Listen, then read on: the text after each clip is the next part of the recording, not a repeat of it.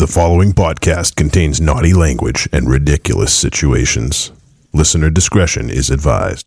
Occasional guest on this show, as well as author, Grady Hendrix is going to be having his new book coming out on July 13th. It's called The Final Girl Support Group. And it's going to be an awesome book. It sounds like it's going to be great. It's all about a girl who uh, is an actual final girl from a massacre, is in a support group with other girls in a massacre, but one of them does not show up. So they think the worst. What possibly happens? Who knows? But there's more added to this story because it just dropped that Adrienne King, the one who played Alice from the original Friday the 13th, will be supporting her vocal talents as she prepares to do the audiobook of said title. So if you get it on audiobook or if you get it in regular book, just get the book. Grady will appreciate it. Welcome to Trick or Treat Radio.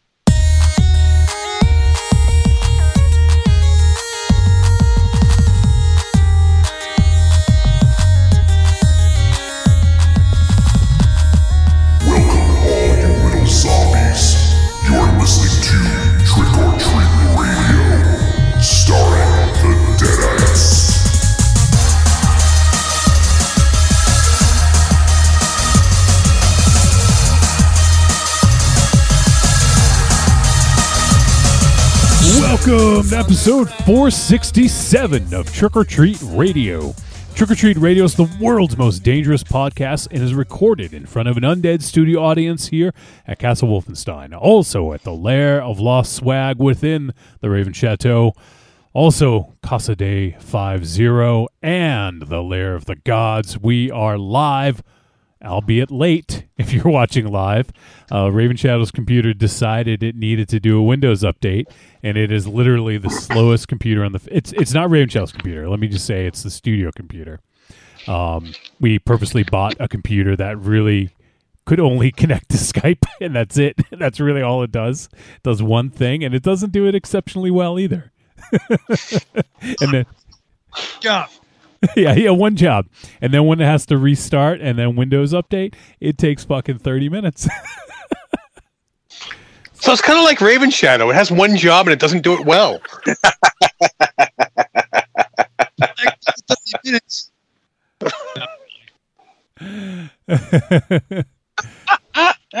so, yes, we are live. It is episode 467. And uh, on this evening's show, uh, we're going to be talking about the film Vicious Fun, the Shudder exclusive. Uh, just dropped uh, somewhat recently. And uh, so it is available on Shudder if you guys want to give it a look if you haven't already. And uh, we will be talking about that in a little bit. Uh, excited to talk about this one. I think it'll bring about some interesting discussion. And then, as always, we like to play voice messages. And we have one or two as of now. So if you guys are listening live, feel free to send in a voice message to podcast at trickortreatradio.com. And that is, uh, if you've seen the movie, let us know your thoughts on Vicious Fun or films we've done in the recent past or the ancient past, or you're just checking out something cool and you want to tell someone about it. You- You're excited. Raven Shadow, what's something cool you want to, you're excited about? uh, that's coming out or I experienced. Oh my God. I asked you a question. You don't ask me one. What are you excited about? I mean, I'm, ex- The police. I'm excited to talk to my friends tonight. I'm excited to talk to my friends too. I've been real lonely, Johnny. Well, Can, I- can I just say he proved my point? what point is that, Aries? The, the fact that he's not good at his job. You asked him a question and he couldn't even answer it. that reminds me to a meeting I had at 11 a.m. today. Uh, oh God, that's those are not good meetings right before lunch. oh, they're awesome. Yeah, my my my 11 12 went to 11 to one, so it was really fucking good. Oh man. So yeah, so uh, we're talking about vicious fun, and uh, we'll play any voice messages that you guys happen to send. So feel free to send them our way, and uh, we got some other stuff. Uh, in let me just see how many weeks. In one, two, three weeks, we celebrate our nine year anniversary. So that will be the show that i- will be on July 29th. And if I'm not mistaken, we either launched the show nine years ago on July 29th or the 30th. I don't actually remember. It's one of those two days. I'd have to look back, but uh, it's right around that time. So it's uh, you know, coming up on the nine years. So if you guys typically for the milestones, uh, people like to send in voice messages. We always welcome them. This one especially, I'd love to hear. We we are literally listened to in every single uh, continent in the world, and not all countries are Raven Shadows. We found out, but quite a few. So I would love to hear from people of different countries and and our regulars and our longtime listeners and our friends. And you know I'd love to hear from people. And you know I don't we don't have a specific topic to talk about right now but um you know maybe we'll come up with some ideas. And but if you guys have any ideas for us uh please feel free to let us know. And uh, we always love hearing from you guys on those uh, milestone shows. So nine years uh, coming up in three weeks, and uh, should be should be fun. So wow, I feel fucking old. MZ turned fifty. The show's turning nine. what the fuck? No, I mean this show outlasted my marriage. I mean, there's some weird, there's some weird milestones going on. Um, there's some other milestones. I'm not sure if we're going to talk about it on air, but yeah, it's been some. If we look at the the the the timeline, you know, who'd have thunk it? Um, not me. Not any of us. Yeah, We figured this would be, you know, because I mean, as a group, you know, in various forms, we've all, you know, taken on endeavors that possibly could, you know, for lack of a better term, put us on the map. And uh, we've tried various different things over the years, over the past 20 years or so. And uh, they've they've uh, ranged from not going anywhere to being further behind than we than when we first started. But this uh, this show here that's been going on for Jesus nine years is uh, it's it's our biggest success story so far, headed by Johnny Wolfenstein, of course. I don't know if I'm proud of that, but no. Dude, be proud of it. Don't be a dick. Be proud of it. Be- be proud. I don't know. I mean, look, look. Ra- Raven Shadow couldn't even hold a marriage together for nine years. Okay, you Well, held, you know, well, you, you didn't you even fucking- try to be to be fair. You haven't even tried. So yeah, yeah. I can I can hold my chicken down, and I don't eat what I'm allergic to. You know, why I didn't have a doctor. Penicillin. You know why? Allergic to it. you know what? Raven Shadow's never got a spider bite. I haven't. Raven, No powers. uh, MZ has got like four of them. He keeps that shit up, and he's not going to make it to fifty either. He he's also never been gotten uh, a poison caterpillar to not not bite you, but touch just touch you, right? Just fucking It- touched it- you. the hair look let me explain this the, the whole situation with the caterpillar okay something landed on my neck okay right here it landed right on my neck i did i didn't know what it was so i i kind of rolled it a little bit so i could just pick it up and when i did that the hairs on the on its back embedded into my skin. You know i, I at the at the time i didn't know it but i saw oh it's a caterpillar. Well i'm not going to kill it. I just I just put it on the ground and sent it on its merry way. But the little tiny, tiny little hairs just stuck into my neck and it made a welt like like the size of like say like a a piece of ziti. It was ridiculous ridiculous or a size of rigatoni. It was ridiculous. It was huge. It was like this. It Little raised well. mascara. Little Mus Zero sat in his tuffet, eating turds away. Along came beside him and came down a poisonous caterpillar from Maine and said, hey, "What's in your vein?" Blank. You know what I mean? I don't know. Oh my god! Uh, What You the need to- fuck? I didn't want to say that. We need to have a book of that. I, don't I just love the go-to sizes are food. Yeah, yeah. It's like I a mean, most people rigatoni. say nickel size or a quarter size. No, rigatoni size. Yeah, because it wasn't a it wasn't a, a, a circle. It was a lo- it was a strip. It was a long strip of of raised skin. Not everyone knows what the fuck rigatoni looks like. Well, if you don't know what rigatoni looks like, maybe you should uh, look it up on the internet. They got pictures of rigatoni on the Yes, internet. because I that's what bet everyone you- wants when they listen to a podcast is homework. Oh, Rigatoni. shit. yeah, do you hear Trick or Treat Radio? I'm going to go on uh, rigatoni.com tomorrow. Maybe subscribe to that service. I wonder if there, I got to check. Is there a rigatoni.com? Should. I'm afraid of what I might porn. find. Buy it. If, if it doesn't exist, buy it. Yeah, we can do the. We can do something with that. rigatoni.com. It's it does say it looks like a placeholder, but it says uh, there's a link for rigatoni recipes, whole wheat rigatoni, gluten-free pasta, baked rigatoni, rigatoni with sausage, vodka rigatoni. Yeah. Tony's good, man. That should be that should be someone's nickname. Someone named Tony. You should call him rigatoni.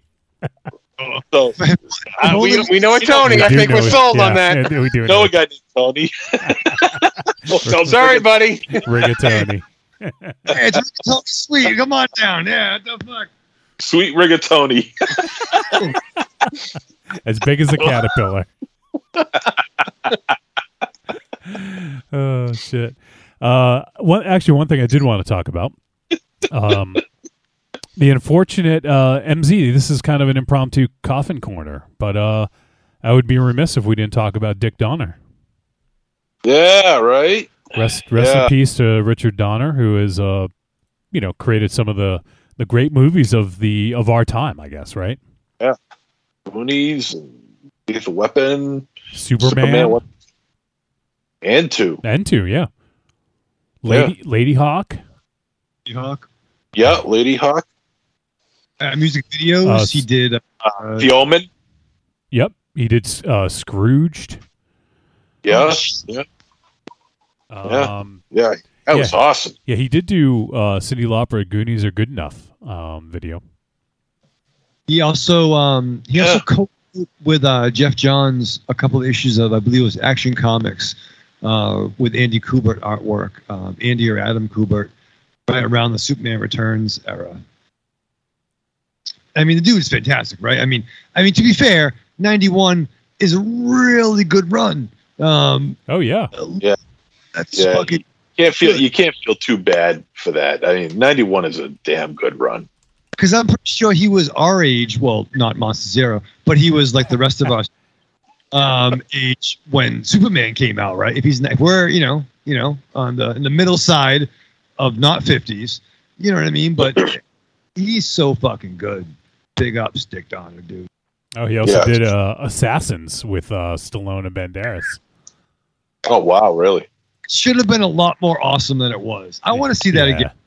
Speaking of Stallone, he just turned fucking seventy five. Yeah, and he looks awesome.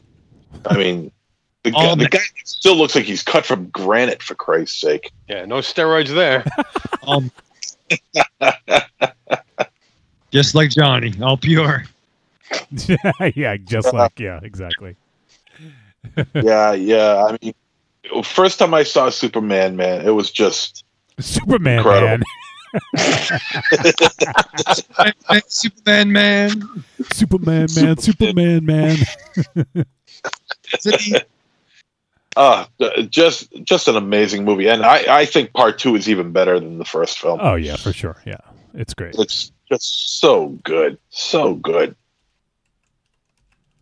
You and before things get Shit. twisted about the Donner cut, um, whatever the fuck. I, I love Superman 2 is a fucking masterpiece, the theatrical cut, in my opinion. But I mean, what what he did, he made you believe a man could fly, and that was the template for every um, you know superhero based film that came after it, and and, and it was just fantastic. Thank you. Here's how here's how great my timing is. He did part one and part two. I saw part three in the theater. I'm sorry. Hey, come on. Yeah, you know, it had Clark versus Superman. I, I can't complain about that. And would, yeah, you can. We'll let you because it was Oh, Superman three. Did did uh did Superman four even play in theaters? Do you does anyone remember? Oh yeah, yeah, yeah. Oh, it did. God, that was I terrible. remember that. it Yeah, it did. didn't last long. But that was involving like the fucking Salkinds too, because um, which I believe is on like the Cannon documentary um, about shit like that, like how the Salkinds would like cherry pick money. Okay, this money was used for this, but I think a good chunk of that budget was then parlayed into the Masters of the Universe movie. Um, Yeah. you know, and shit like that was very fucked up. The effects were down Yeah. and I believe that Reeves didn't want to do it, but he got like either a writing cred or he got to like have a hand in the plot. And it wasn't You shouldn't, wasn't everyone- you shouldn't admit to that if that's true. yeah, it wasn't there. It wasn't it wasn't anyone involved's fault on what came out from that. But I would still say that Superman 3, as bad as it truly was, to MZ's point, it had the legendary Clark versus Superman brawl in the junkyard, which Yeah. was terrifying. And for me, sorry fucking Bill from uh, Kill Bill, Carradine. Clark is the real person, Superman's the mask. And that movie, that scene reinforced that. And it did have crazy drunken Clark, Superman rather, with a beard, flicking the peanuts. Yeah. Using his laser vision to warp the mirror and shit. And not nothing. Sorry, Johnny, one second. He had sex with um, Robert Vaughn's uh, girl Friday without having to give his fucking powers up. up okay, you Yeah. can do it. You know, Ares has got a war. I'm not. I know at least one time you can knock Das boots without fucking, you know, going to war. So Clark can totally hold back his powers. Right? Sure. That's a compliment to you. Say you I really, I'm, I'm, I, yeah, okay. Go ahead, continue. No, but like, just because you it's just you can you can bust mountain doesn't mean you can't be you know loving, caring to your partner. So he knows how to pull out. Okay, continue. Oh my god. Okay. So I had forgotten who directed Superman 4. It's Sidney J. Furie. And Yes. Nick He- Fury's cousin. he also directed Iron Eagle 1 and 2. Wow. Jesus. And uh, what else? The Jazz Singer? Did he really direct The Jazz Singer? You'll di- oh no, no, that's all that. Oh wait, the jazz singer. Yeah, it says he's Is that the one uncredited. with Neil Diamond? Is that the one with Neil? Or is that all that jazz? I'm thinking of probably. I think I'm thinking of all that jazz. Yeah, so Jazz Singer- Jazz Singer was with Neil Diamond, yeah. It is okay. All right. Um, let me see. Yeah, so he, he did Superman 4 sandwich between Iron Eagle 1 and 2. Jesus. Well, I mean, in his defense, someone comes to you and goes, "You're going to direct Superman 4. You're going to say yes, even without a script, Oh, yeah, for sure. based on Superman 1 and 2. No doubt. No Sure. doubt. And there's no doubt. I wouldn't doubt it that he didn't have a script either. Oh, shit. He, no, no, no one can't. No one uh, canning Golan and Globus. It wouldn't surprise me. Hot off the press every day. Just here you go. This is what you're filming today. Okay.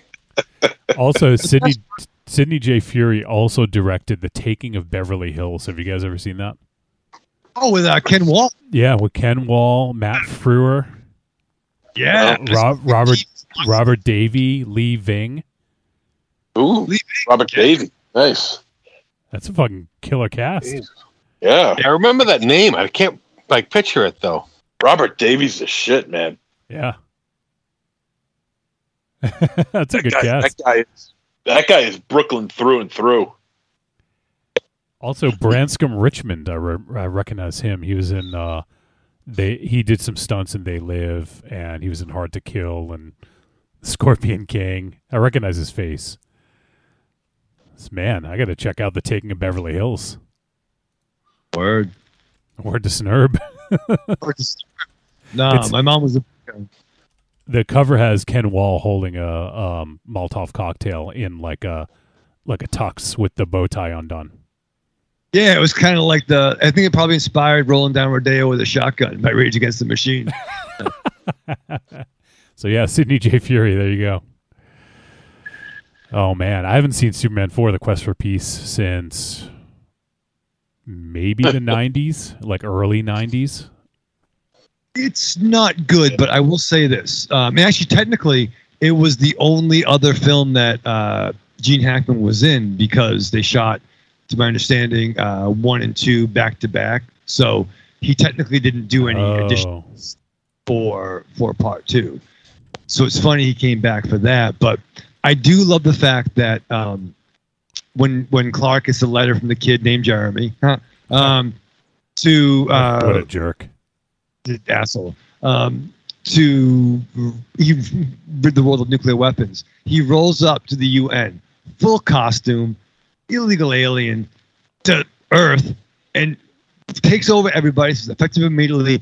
I'm taking all the nuclear weapons and I'm causing world peace. And every fucking nation, you got Kazakhstan, Latveria, you got fucking, you know, everybody's claps as this guy rolls in and takes every fucking weapon and they all go for it.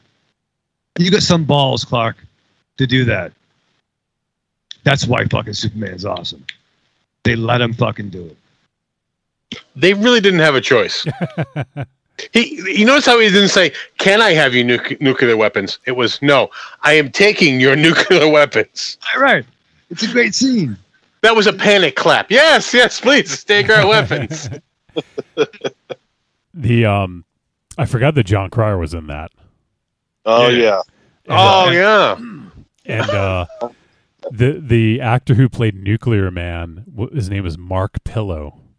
Mark Pillow, yeah, which could be a porn name. Um, it's actually isn't that better. like the only thing he did? Was that? I'm into checking. maybe Yeah, he was a Chippendales dance.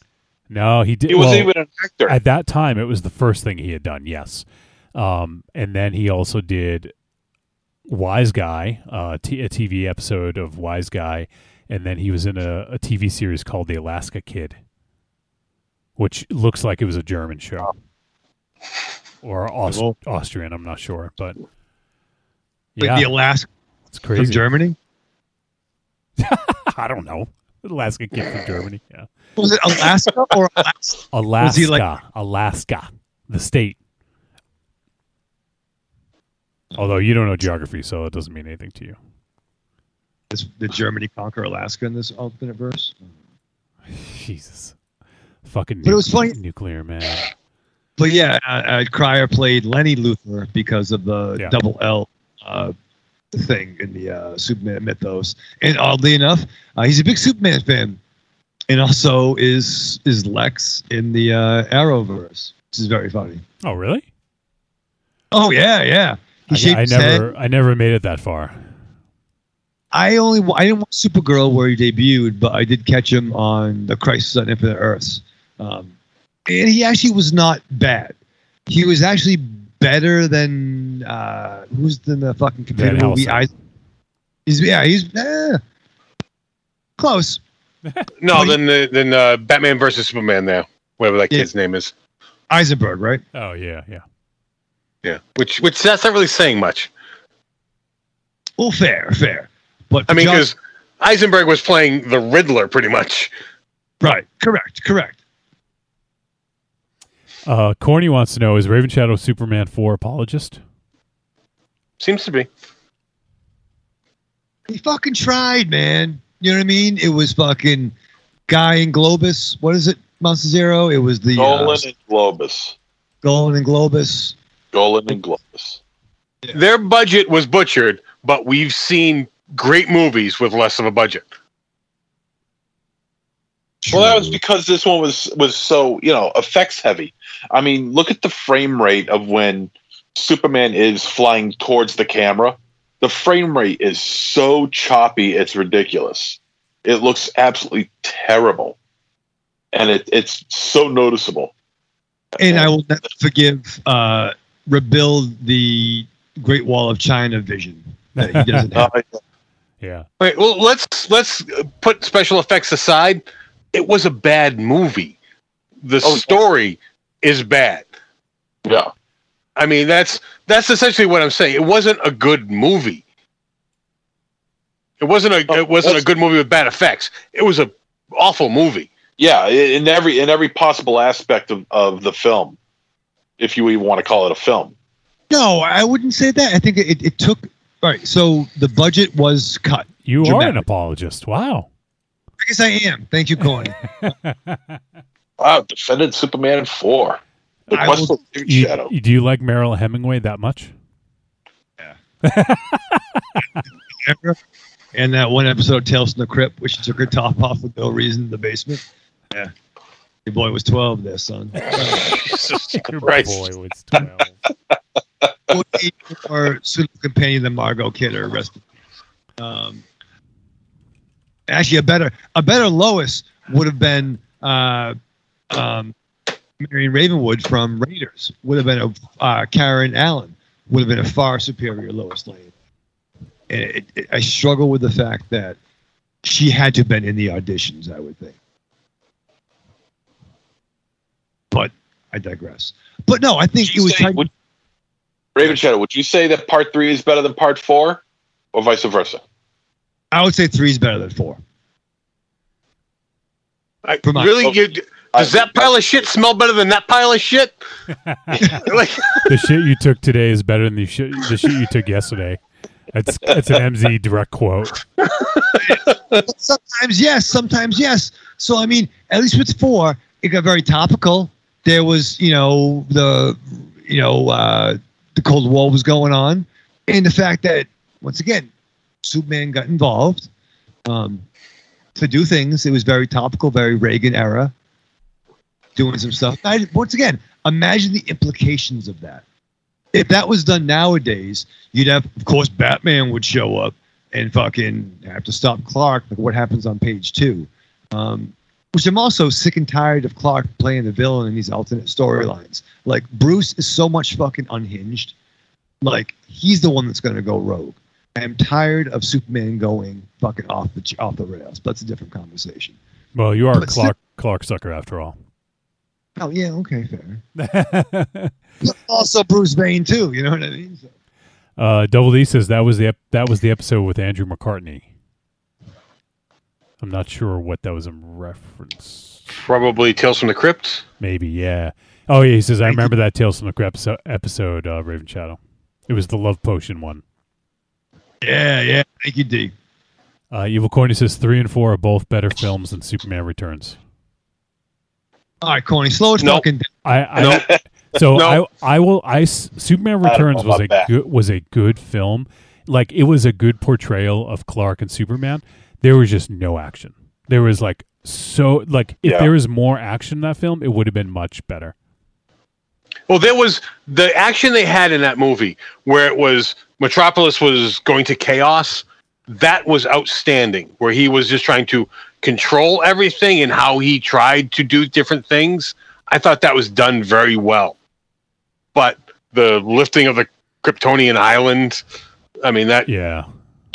Yeah. you know there was there was other little things in there that were that were good, but all in all, it was just not a very good storyline. But Superman was portrayed very well. The the plane scene I thought was awesome, but you need to have a knockdown drag out with Superman.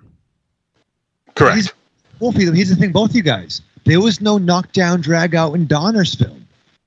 Well, I, you you absolutely you're absolutely right. Um, and I know that that was a spiritual sort of successor to Donner's films. That was what it was supposed to be, but they did have the technology to do more at that point in time. And you know, like you couldn't do a Doomsday uh, type of thing. In Doomsday wasn't even around back in the Donner films, but you know they, you know they. I, I, I get it, and, and you're right that it is more similar to that. But at that point, the bar hadn't been raised in superhero films like that. You know, And I can see that point, but keep in mind, though, he and right, people can't get over the fact of the Donner movies. They gave right, wrong, or indifferent. They gave the fans here's a continuation of the Donner films, and people still didn't like it. But I think the plane scene was beautiful. oh, it was awesome. That And was that was the best scene in the movie, I think. and it showed the physics involved. It showed the fucking that you can't just fucking stop a fucking plane. Um, Oh, where he- yeah, tries to grab the wing. Yeah, Yeah. Yeah. It was awesome. and that being the DVD art. That was a good scene. Um, the Gatling gun shot him in the motherfucking eye. You know what I mean? Along with the bad vibrations line from the Reeve cut, and he listed a fucking Kryptonian mountain. Can he do that when Lois and his fucking fucked up step kid that he left fucking Earth? I'm not saying there's not flaws in the film. I'm not saying there's not things that are inaccurate, but I'm not saying they're not flaws. That even Superman's a fucking deadbeat dad. Um, Does that make you? Like- did that make you feel better about yourself, Raven Shadow? With God's gun. I just I just signed. I just renewed the contract until I didn't renew. The contract. Um, but, but that scene was getting fucking kicked in the fucking those guys on the islands getting fucking kicked by fucking Kumar. like fucking Kumar is downright terrifying. I don't know, man. How, But how- well, here's go ahead, oh, Yeah, here's go what you're forgetting about the the Donner films is that that was a two-parter essentially. It was two movies, but it was a two-parter. So there was the knockout drag down fight at the end of it. But he didn't fight. He didn't brawl anybody. He didn't throw bones. At the end of the two parts, yes, he did. Who'd he punch? Zod. No, oh, I'm sorry. I'm sorry. You said two. You said two. I didn't know you said. I said the two-parter. yeah, he said. Oh, I thought. The, the the Donner films are a two-parter. They built to that fight. Sorry. Pull back your beard. I thought. I thought. wow. I'm sorry. Stop and listen to someone else talk for a change. Well, fair, fair. Let me, I, I will let you go. I thought you meant the the origin of Smallville and then coming to Metropolis. So forgive me. I apologize. So yeah, so re- not remotely anything what I said. Okay. MZ's gonna gonna start glossing over. He likes the you like the Dick Donner uh, movies, right? MZ. The Oh hell yeah! okay, so it's Oh, yeah. yeah, yeah. It, it, oh, look, Superman Returns is, Eh, you know, I, I I saw it and I didn't think too much of it, probably because you know at that point, all we had were the first four films. We didn't have any other Superman films at that point. Yeah. So you know my you know, and I grew up on those films, and especially the first two films. The the the the the quirky characters that were in the first two started kind of kind of start waning off a little bit in the third one and then i felt like was completely gone by the fourth film but you know i i kind i really liked that that the the quirky style of characterizations that they had for their for for the people in the film i thought they were they were great you know you know silly dialogue, silly jokes, but it all, you know, and, and quirky attitudes and personalities, but it all fit in this world that Donner created uh, in Metropolis and the Daily Planet. It just, it just worked for me the way that that whole thing just fit. Uh, when it got to returns, that was completely gone at that point. It was taken much more seriously. And Well, that- I guess the time right. Yeah. Oh no, that's that's the difference in comic books between the 70s and the 2000s. The 70s, you know, you had those quirky little characters and it was all fun and jokes and everything else. That was what comic books were at that time. By the time Superman Returns came out, comic books were a lot darker and those goofy characters were gone. And that movie reflected that tone of the comic books. All right, all right. So I, you know, because I never read the comic books, I wouldn't know anything about them. But uh, I, you know, I did notice the much more serious tone that the that the movie started to take, and that kind of took me out of it. You know, I kind of like the fun, goofy. You know, like Perry White. You know, I mean, you know, he's he's he's rambling. He's he's uh, he's constantly moving he's constantly talking he's he, oh this this this this, this, you know and, but it's done with such a tongue-in-cheek attitude that you just can't help but love the guy no matter how much of a dick he is to the people that that work for him you know uh, I, I I just I just really enjoy those films so much more than the films that we have now. It's Oh it's yeah, well, I mean, I'm and I'm not arguing that Superman Returns is a better film than the Donner movies, but it is a different tone because it is was made in a different era. Now, as far as Perry White goes, Perry White and Superman one and two, outstanding. He he was the the comic book Perry White, and any Perry White that has come since then has just tried to imitate that Perry White and to mixed reviews in my opinion trying to capture his his tone and the uh I don't, the, the the way he spoke the I can't think of the uh what I want to say the syntax. syntax. Yes, syn- the syntax that he used, and that is, was very unique to that character.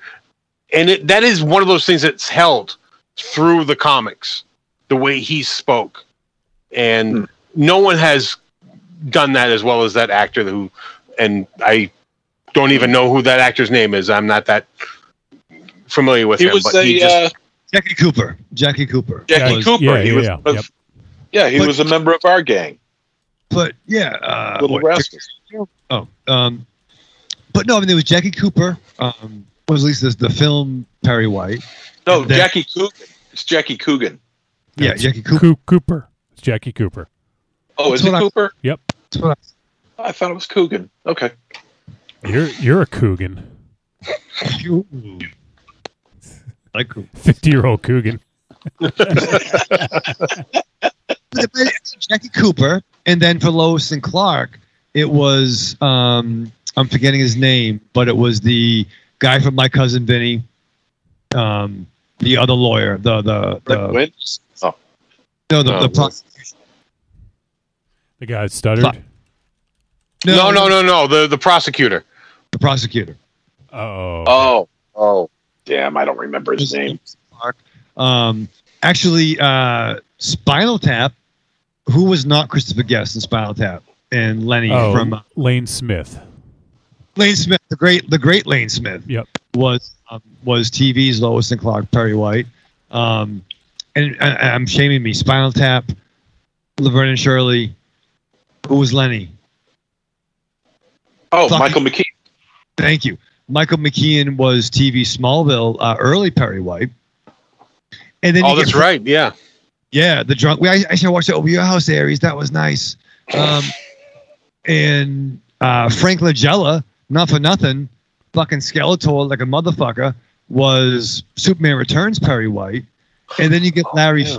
yeah. see, and then you get Larry Fish as uh, Man of Steel Perry White. Which, to be fair, I think there's never been a bad version of Commissioner Gordon, Alfred, or Perry White cinematically. I think they've all fit their their respective versions. If someone wants to agree or disagree. I, well, I'm not saying that the, the pre the, the uh, Perry White that came after a bad. I'm just saying they all fail in comparison. Well, it's true. I mean, I, I had a conversation uh, recently. I mean, you, you, it's fucking Christopher Reeve, right? I mean, everyone can be great. As much as I love TV's Tom Welling, it's fucking Christopher Reeve. Oh, who is Superman? Yes, Christopher Reeve. Yes. He's fucking- Absolutely. Wait, wait. I gotta, I gotta. I'm just looking at the cast of Smallville. Terence Stamp played Jor El. Yes. That's, See? that's kind of cool, huh? Wow, really? When you fucking laughed at me for watching that, We still oh, I'm still to- gonna laugh at you. I just didn't know that. Oh, Terence. Wow. No shit. Oh, they had a lot of uh, little nice little winks and nods in that show. You know, I'm really, I'm really kind of disappointed that Terence Stamp didn't become a bigger star after Superman 2. I mean, his portrayal of Zod was just amazing. he's in the camp of actors who made the characters better. Because like Zod in the books is really whack. And god damn it, as much as I love um what's his face who played New Zod. Um I adore him. Michael um fuck. Chickless. No, Michael Chiklis. Michael, Chick, Michael Chick. Oh god, uh, Michael Shannon. Michael- I love Michael Shannon and Michael Shannon. I love uh, both those guys. Um, I, like Michael Shannon couldn't say fucking Neil at any point in the fucking right. He couldn't throw it in, You couldn't what? throw in like a Neil before Zod. You know, like Neil. Oh, Neil. No. No. He Thanks. could, he I- could, I- he could have said Neil before Vod. Yeah, yeah. You, you know what? Because Terence Stamp said that so perfectly, I don't think I don't think it would have worked with anyone else. I think it would have been a laughable just because of the way it was said in the original movie. Yeah, Yeah. even It was just so good. Evil Corny says, "I agree with you, Raven Shadow. You still on notice for being a Superman four apologist, though."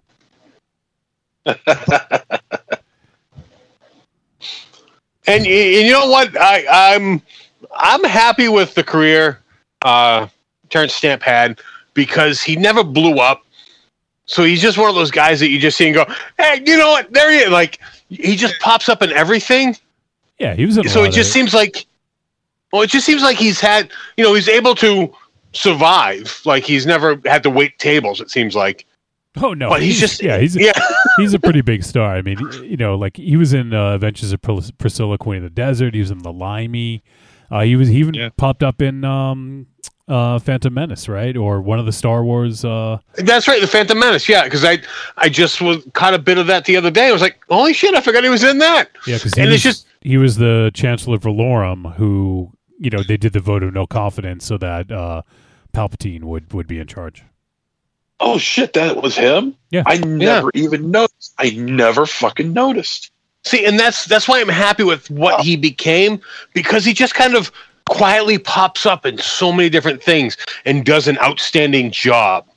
Uh, and no- actors that do that and are able to stay just under the radar stay like real. They they don't become a caricature of themselves. Young Guns, sir. He's fucking John Tunstall.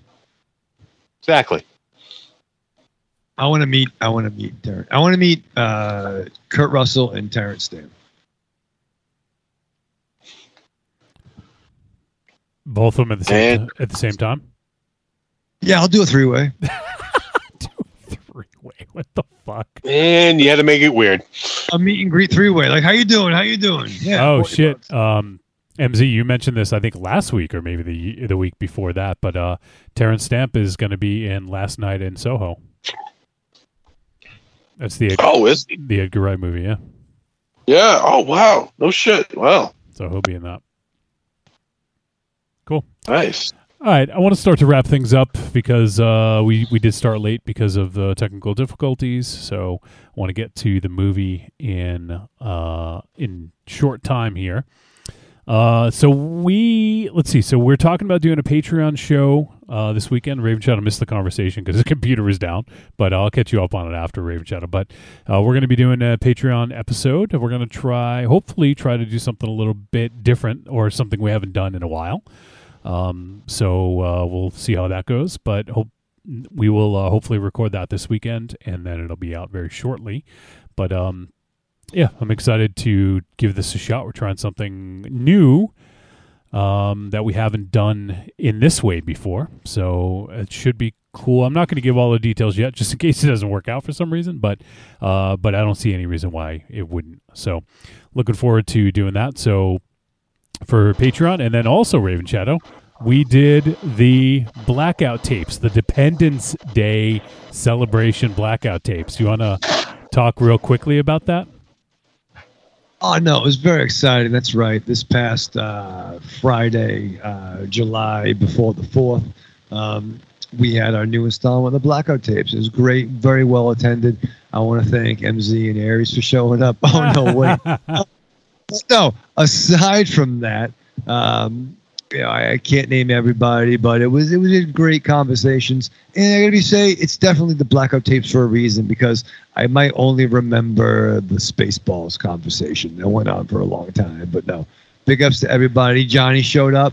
He was a team player. He didn't complain or try to escape, so it was very I nice. was there We, for like um, three hours. yeah, you you went you you lasted a long time. Um, we played we played some video footage of our uh, our Trick or Treat Radio episode fifty Miami The Connection. Miami Connection. Yeah, we played that. Yep, and it was so much fun. Some surprise people. So thank you everybody for hanging out and contributing. I uh, I had a blast. Um, I used my tablet that uh, that Marion helped set me up with. So I used my headphones for that. That was very nice. But once again, big thanks to everybody that hung out, and uh, I can't wait to do another one uh, as soon as we can. Thank you. All right you'll see if i show up next time What the you don't fuck? remember me sh- you don't remember me show up this time see if i show up next time fuck you I know. Show up. what Coin. Did Aries show up? No, Reverend Shadow. See, he did. Um, by the way, Marion says Terence Stamp is greater than Malcolm McDowell. Ooh. That that's a that, that's something we don't really have to time to get into right now. yeah yeah. We're gonna need to dedicate an Uh, entire show for that one. I'm not picking a side, but yeah, we're not getting into that right now. So yeah, it was a good time. We did the uh, blackout tapes, and uh, hopefully everyone enjoyed it. So we'll uh, you know we'll keep you guys up to date when uh, we do another one. We also got some other ideas in the works. So the thing that we're doing this weekend uh, for a Patreon show, if that happens to work well, we might expand that out and do another type of uh, group event.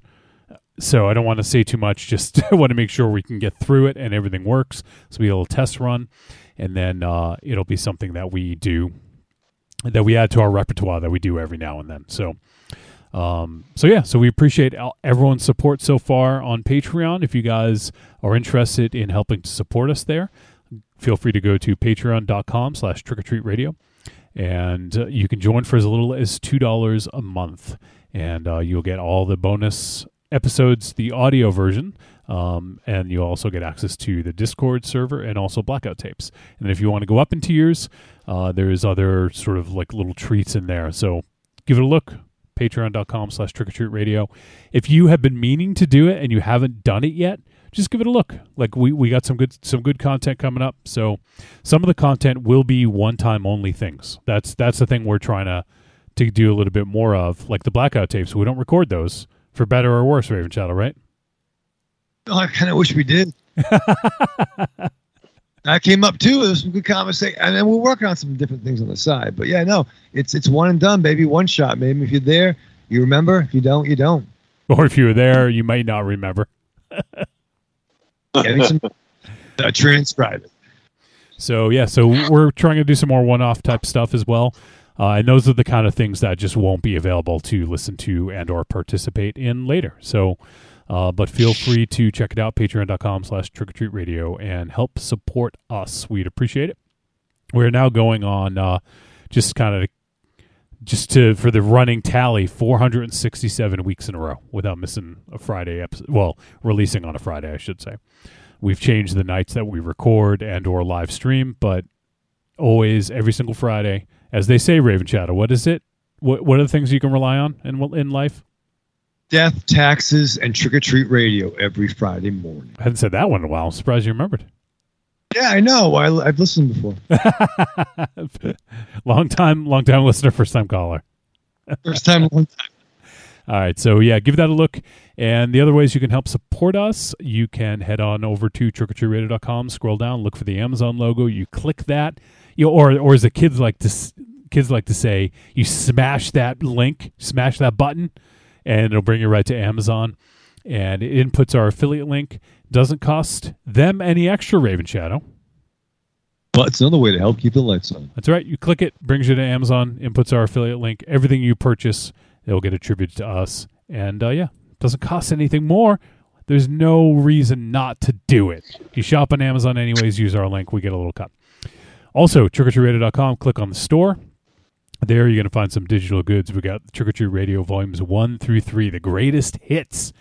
You know, we've been doing the show for almost nine years now, coming close to nine years.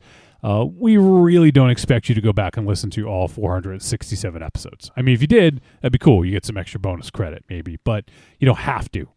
But if you want to get a glimpse into our history, you can go ahead and uh, check out the greatest hits.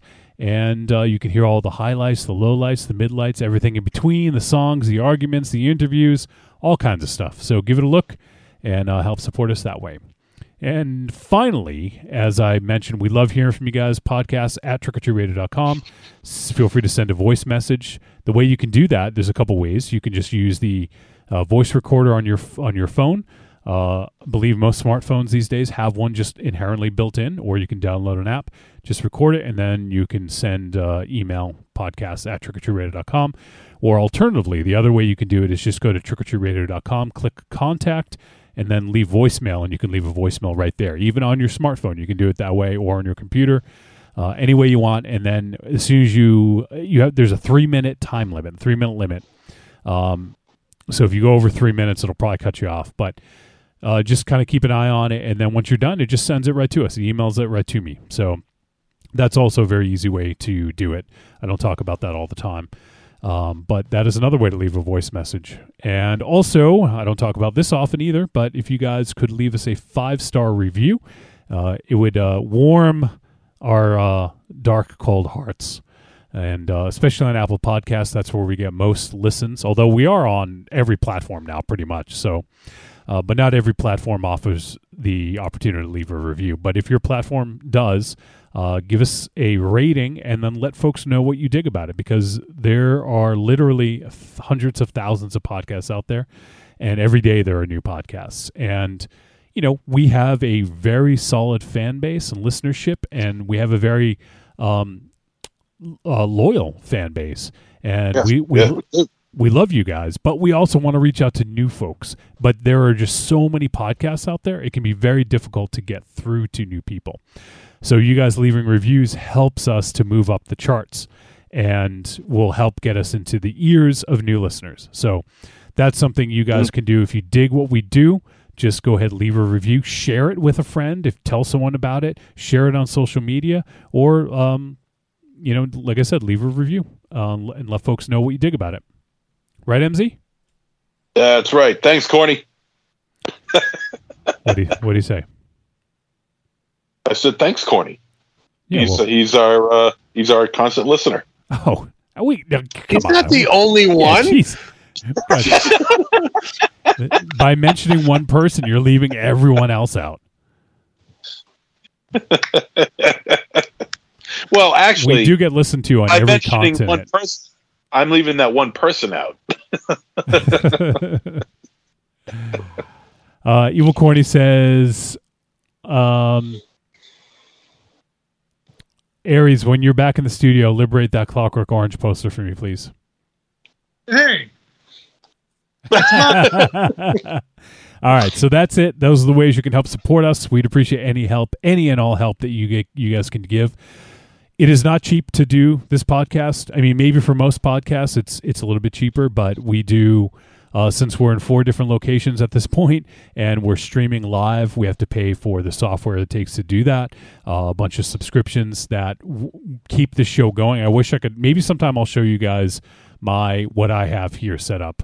Uh, I have three screens all operating the show, and a big mixer down here, and um, you know it's not cheap to do. So any and all help you guys can provide is uh, huge. So consider it help supporting us, and uh, we try to give you guys something back in return. So we appreciate it.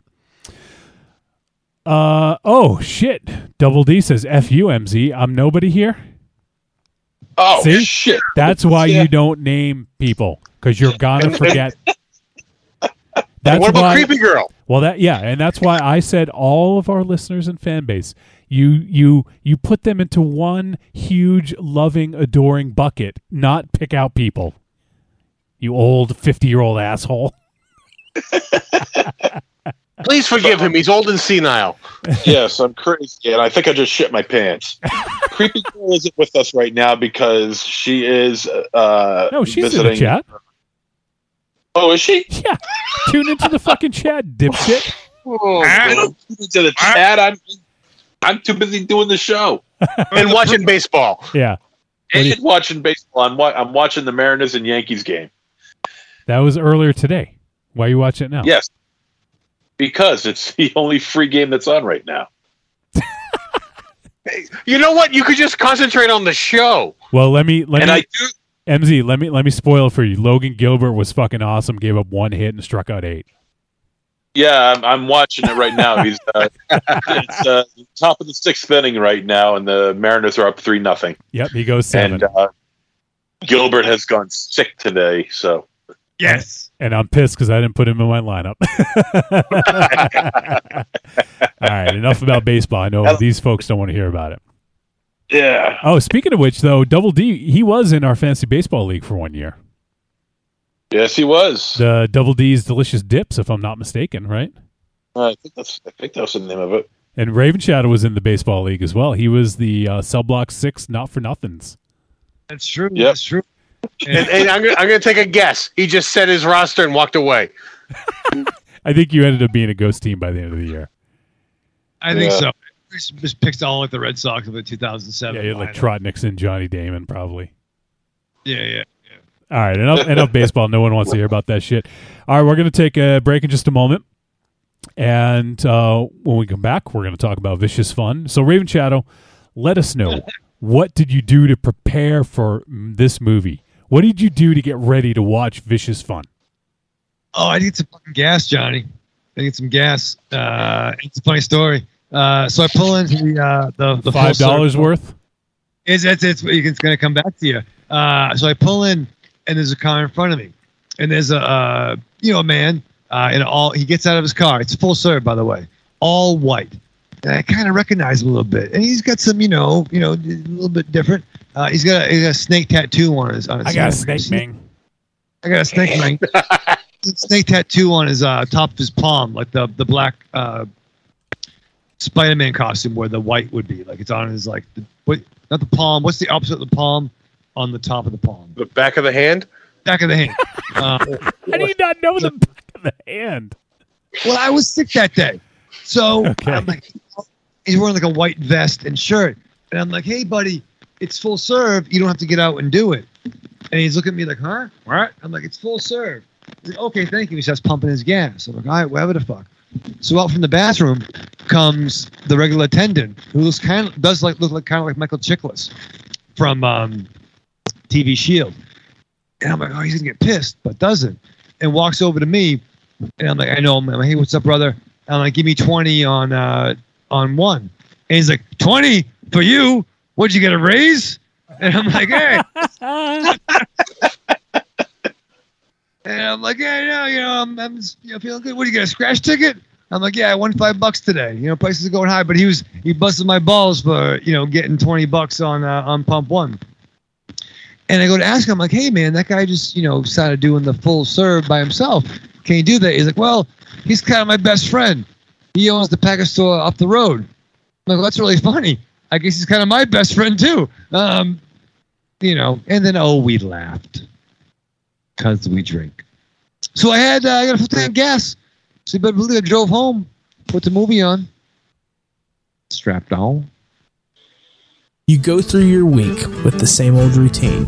What you really want is some blood and thunder in your life. Well, friend, you found it. The Cromcast is an adventurous journey through the history of two fisted pulp stories With your hosts, John, Josh, and Luke. we have action. horror, An adventure, all through the lens of pulp luminary Robert E. Howard. Don't just stay in your ordinary life. find your pulp life at thecromcast.blogspot.com. The Cromcast, The Cromcast. The Cromcast. a podcast for the barbarian at heart. Thank you guys for having me on. It's a blast. You guys are awesome. Thank you so much. And, you know, um, Trick or Treat Radio, man. That's where it's at. That's the new Fangoria Radio is Trick or Treat Radio. Oh, Don't say that. well, It's like, you really put us under. it's like uh, it's like swearing in church. I You don't just jinxed us. yeah. you can, you put a lot on our shoulders just now. Well, we can strive for you greatness. guys are awesome. Yeah, you really just are. You got say a that great again show. slowly. Oh, delicious nerds. Ms. M knows you like to chat it up with other sexy shut ins about comics, movies, video games, and your favorite TV shows. If that sounds like you, cuddle up to the Trick or Treat Radio Facebook group, or the FIB. That stands for Fan Interaction Board. Just go to Facebook and search for Trick or Treat Radio and have more fun than a Jedi at a lightsaber sale. Not enough? Watch us on YouTube, The Deadites TV, all one word. Last but not least, check out the world's most dangerous talk radio show, Trick or Treat Radio, at trickortreatradio.com.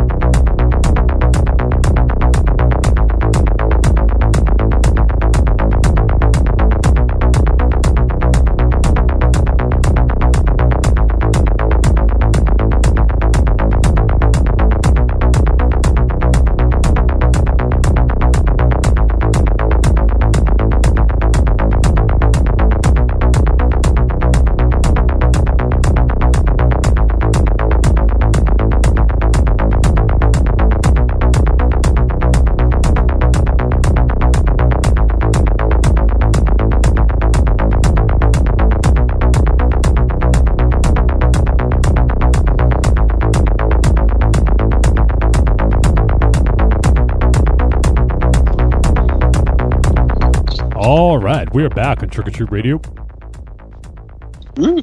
And we're going to talk about Vicious Fun. You guys excited to talk about Vicious Fun? Have vicious fun talking about vicious fun. yes. All right, Vicious Fun. This film is 101 minutes, and it is uh, directed by Cody Callahan and is uh, written by James Villeneuve and uh, based on a story by Cody Callahan.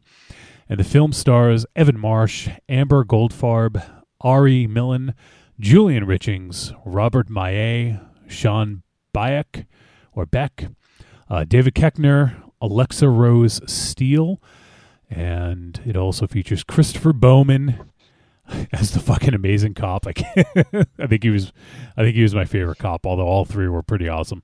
Christopher Bowman, Mark Gibson, and John Frey. And the synopsis for Vicious Fun Joel, a caustic 1980s film critic for a national horror magazine, finds himself unwittingly trapped in a self help group for serial killers. With no other choice, Joel attempts to blend in or risk becoming the next victim. All right, so Vicious Fun is uh, available on Shudder, and this is, uh, I believe, a Shudder exclusive. And I want to get the release date correct because I think it just came out on, I want to say, um, last week. Uh, just looking for the date here. Uh, yeah. Regardless, it just I'll find the date, but it just came out on. Oh, it looks like maybe end of June. Okay, I thought it, I thought it was July, but looks like it was just sort of the end of June. And I believe so. Let me check out the director Cody Callahan. I don't believe we've done any flicks from this director before, although he has directed a few films that I recognize seeing, um, like you know, out there on streaming services. He did uh, Antisocial, Antisocial Two, Let Her Out, and The Oak Room. Hmm. Have you? Are you familiar with any of those, MC? No. Nope. Antisocial, antisocial, antisocial two. What were the other two? Uh, the Oak Room and Let Her Out.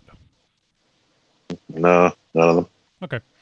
Um, but I definitely have uh, seen, you know, when, when whenever I'm looking for films to discuss on the show, I know I've come across um, his films in the past, but this is the first one that we're checking out, and um, and it looks like he has another project in the works. I, I read about it earlier on Twitter, and I forget the name of it. Um, I think I could pull it up real quick here. Um, yeah, uh, "I'll Take Your Dead" is the name of it. it. He tweeted. Actually, this is a couple years ago, so maybe. All right, never mind. Never mind. I'm I'm looking at his Twitter, and it looks like um, it hasn't been updated very much in the last uh, couple years, so that may be an old scoop. But um, anyways, uh, for stars in the film, um, obviously there's a few that come to mind that we recognize, and we've talked about him many times, and that would be Robert Maillet, uh, aka Kurrgan. Um, Yeah. Former WWE. Actually, was was Kurrgan in the WWF or WWE? I think it was E at the time, right? Uh, no, I yeah, it was- it's definitely I it in was F. It's definitely in the F. Yeah, it was Uh, the Attitude Era. Tail end of the Attitude Era. Okay, so Robert Maillet, and obviously he's carved out a pretty good acting career for himself post uh, WWE slash F. Uh, you know, he's he's been in uh, 300, Pacific Rim, Sherlock Holmes. Um, uh, looks And like the film with Kevin James last year that we reviewed, oh yeah, Becky. Becky, where he choke Yep. slams a 13 year old girl. yes. Oh, he was also in Polar, which was uh, Aries' Oh, that's- number one film of the year that year. yeah. Um, he played Sluggo in Deadpool 2. Oh, he was in that um, that show, The Strain, which I actually kind of dug that show for the first season, anyways. Um, but yeah, I mean, he's he's been a, a lot of shit. He's carved out a nice little career for himself after um, leaving the WWF slash E, and um, you know, obviously he's he's a pretty sizable dude, so he can get you know when when a role calls for a big hulking sort of giant, um, he's kind of perfect, and he's got good presence and he's got good charisma. I think. I think. I think he's a he's made a good turn as an actor. Uh, also, Julian Richings, who we have recently seen in a couple films that we did recently, in uh, anything for Jackson, and um, what was the other one? Holy shit! Um, Spare spare, Parts. spare parts. Thank you. Yeah, Yeah, just a couple Or you weeks. You got the rubber tug tug in the bathtub. yeah, that's right. And speaking of Superman, uh, he was Lor-Em in Man of Steel, Raven Shadow. It's kind of bringing it around. Uh, yeah, I, I I don't like the Krypton shit. You're not into the Krypton shit. No, I like Jor-El. I like Lara. I like the rocket exploding. Um, I like the fact that, you know, much like in modern times, hey, the climate's changing. We're going to blow up. No, it's fucking nothing. Everything's fine. Nothing's going to happen. I can relate to Jor-El so much more. yeah, Yeah, exactly. Yeah. Uh, David Koechner. Um, obviously, we, you know, I think everyone will rec- recognize David Koechner.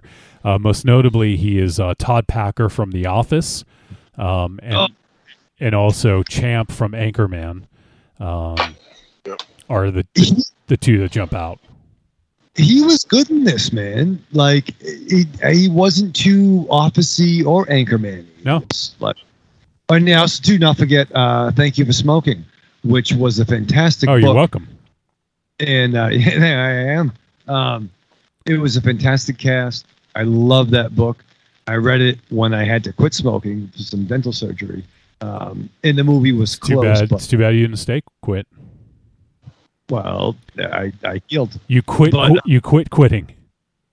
I quit quitting. Yeah, yeah. no. But he was he was great. He was great. Yeah. Uh, let's see. I think there was. Okay, I don't think I recognized anyone else. Um, MZ, does the name Joe Bostick sound familiar?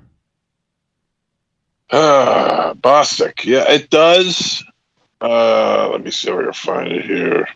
He yeah, was- here. Yeah, he was in. Um, oh, he was in R- uh, Rabid, that uh, the Soska sisters remake.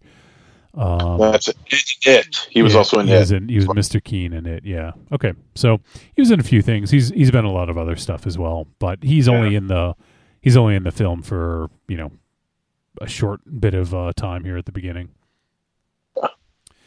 Um and yeah, so that's I mean that's the the cast um for the I, I don't believe I've seen Evan Marsh in anything, the lead in this.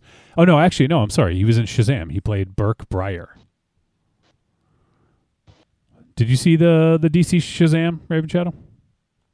Most of it up until the Most of it. Most of it, motherfucker. most of it. No, I saw up until the uh, the Sivana scene, where it got downright fucking treacherous when uh, Dr. Sivana like wreaked havoc on the boardroom. And I gotta watch because I love I love the dude that plays Shazam. I fuck it's fucking Captain Marvel. God damn it. Um, I you so- know they can't call it that though. but it's fucking bullshit. Um, I agree. but he's so good. He's been on uh, Rosenbaum's show Inside of You. Uh, probably, yeah, and he's so good. I forget his name, but uh, but yeah, it's fucking Captain Marvel. It's like, fuck, it's Captain Marvel. Johnny, you, you fucking derailed him. He's broken now. No, I I didn't break him. I'll t- I'll tell you that. Sure, there were several other opponents before Johnny that uh, had, had a hand in that. Oh, Uh, Zachary, uh, Zachary Levi, Zachary. Levi. Zach Levi, yeah. I almost said Zachary Quinto. Too. He's too. he's pretty awesome, but um He's so dope too. yeah. Uh, so handsome. So handsome. Yes. And then also Amber Goldfarb. I didn't recognize her, but I thought she had a, a ton of charisma on the screen. She in this um she played the character Carrie, um, one of the one of the other leads, and I thought she had like great charisma. I thought she was just I, I was surprised that she hadn't been in a lot of other things that I'd seen. She's done a lot of voice work in video games, so I would recognize her voice from some of these games. Um, and she's done some TV stuff, but it seems like she hasn't done a ton of, of film work. So maybe this is one of her kind of breaks into into film or or recent breaks. She's done a lot of TV stuff. So, um, yeah, tons of games though. Like I'd say half of her credits are video game uh, credits for uh, doing voice work. Uh, okay, so let's uh, let's jump into this. Vicious fun. Um, this one looked like it was gonna be kind of what the title says, fun. Like I had, I had, I watched the trailer, read about it. It looks, it's a horror comedy, and I, it and it and and the fact that it takes place in the '80s, um, you know, immediately kind of like gets me excited about it because you know that's our bread and butter right? That's what we grew up was in the 80s so 80s films you know i think for the most part speak to us. We remember them very fondly. And it is kind of a, a tough uh, tightrope to walk because you can do this style of film and fail miserably if you don't hit all the beats. Um, or you or it could be wildly successful. And you know i think that this one had right off the bat it had that sort of fun um, 80s aesthetic to me. It had the the color sort of neon drenched feel to it. It had the synth score. It had a lot of that stuff, and I thought that it it kind of nailed that aesthetic. Um, what do you guys feel about the sort of taking place in the 80s and the aesthetic that was presented? This movie just I, I didn't want to step on anyone's toes, but fuck it, I'll go. This movie, right from the get go, I had a chip on my shoulder with this movie because you Oh. put fun in the fucking title and you based it in the 80s. So right there, you had a high fucking standard for me. But you know what? This movie fucking nailed the 80s because they didn't go over the top. They did not like just drench you with this is what the 80s was. No, this movie made you feel like it was actually filmed in the 80s. Like there was nothing over the top about it. Yeah. It just set you in that world. Yeah, yeah. There was there was uh, there was some subtleties involved. You know, it's it's kind of like what you see on on I don't know if you guys seen it on Facebook where there's this meme that's going around saying showing uh, what what everybody's vision of what the 80s was like and that's like uh, it shows like a, a giant rubik's cube end table with a with a big bright neon lamp and big colors and everything like that and in uh, uh, wild colored furniture and shit like that. Meanwhile, in reality, the 80s was like wood panel walls and drab and Yeah. things like that. And and it it, it captures and and actually it, the this movie captures both of those. Um, it- only where it's necessary though. Uh, but but yeah, you guys are right. They uh, the, especially the neon. The neon really, and it's it's it's it's especially the neon blue and the neon pink that really pops in those in, at those in those uh, nighttime scenes. Um, it, I yeah, I think I think they nailed the '80s pretty damn well here. Uh, the the hairstyles. Uh, the the clothing. I mean, you you got one guy wearing a members only jacket, you know, so it's like, you know, because this takes place in the early '80s, 1983, if I'm not mistaken. three. So, so you know, members only was pretty hot back then, and uh, so you got guys wearing members only jackets, they're driving around in, in their CRVs and and uh, uh, just you know the hair, the the clothes, the styles, the makeup, the you know everything. They just they nailed it right. And as far as aesthetic goes, they nailed that right too, without going overboard. I'm sorry, I'm just going to call you out on one little thing here. What were they driving around in? CRVs, uh, Dodge CRV, CRV, CR V. I have no idea what you're talking about because my wife drives a CRV and it's an SUV. It's a Honda. Well, maybe I'm thinking Honda CRVs. No, no, they had He, no. It he was drove a- around in a Trans Am, and there was, It was a, a Volkswagen car. Bug. it was a car back then. I, if I'm not mistaken, it was called the CRV. I think you're mistaken. I might be mistaken. I don't know. The 80s was a long time ago, man. It was the MZ did, MZ did a ton of drugs in the eighties. Hey, Yeah, I was 12. I was 12 in 1983. Okay. yeah, fucking you guys were barely. You guys were barely old enough to stop smelling like your own piss after a while. So Well, at least we stopped. I'm sorry, which which vehicle? which vehicle are you trying to talk about? Do you mean The do you mean- station wagon, the bug, the, the Trans Am? Yeah, no, no, it was it was it was a, s- like a sports car sort of thing. That's a that's a Trans Am. that was Bob's Trans Am. I was thinking like a ORV with It, right, right, it was a Trans Am. I don't That know. was a that was a Screaming Eagle Trans Am. That was the same Okay. thing. Smokey and the Bandit.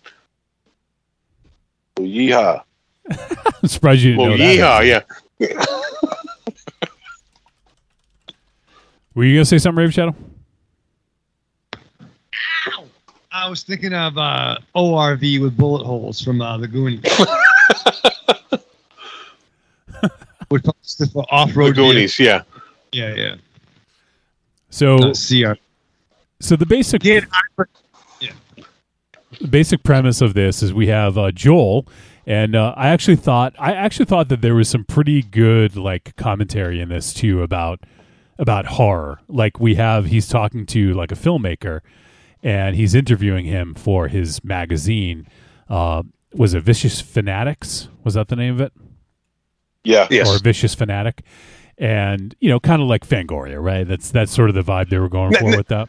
Not kind of. I mean, that was fucking Fangoria Yeah. when they showed the actual magazine. yeah.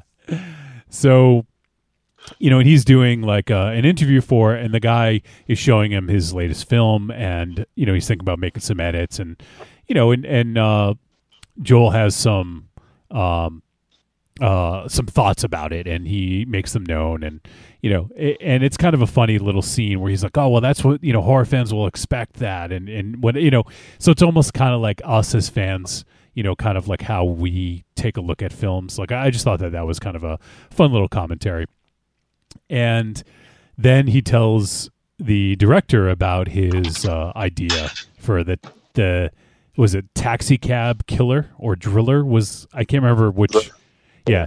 And you know he was saying like oh it's such a good premise because you know a cab driver has no connection to the person but he knows where they live you know so it makes for the perfect serial killer right?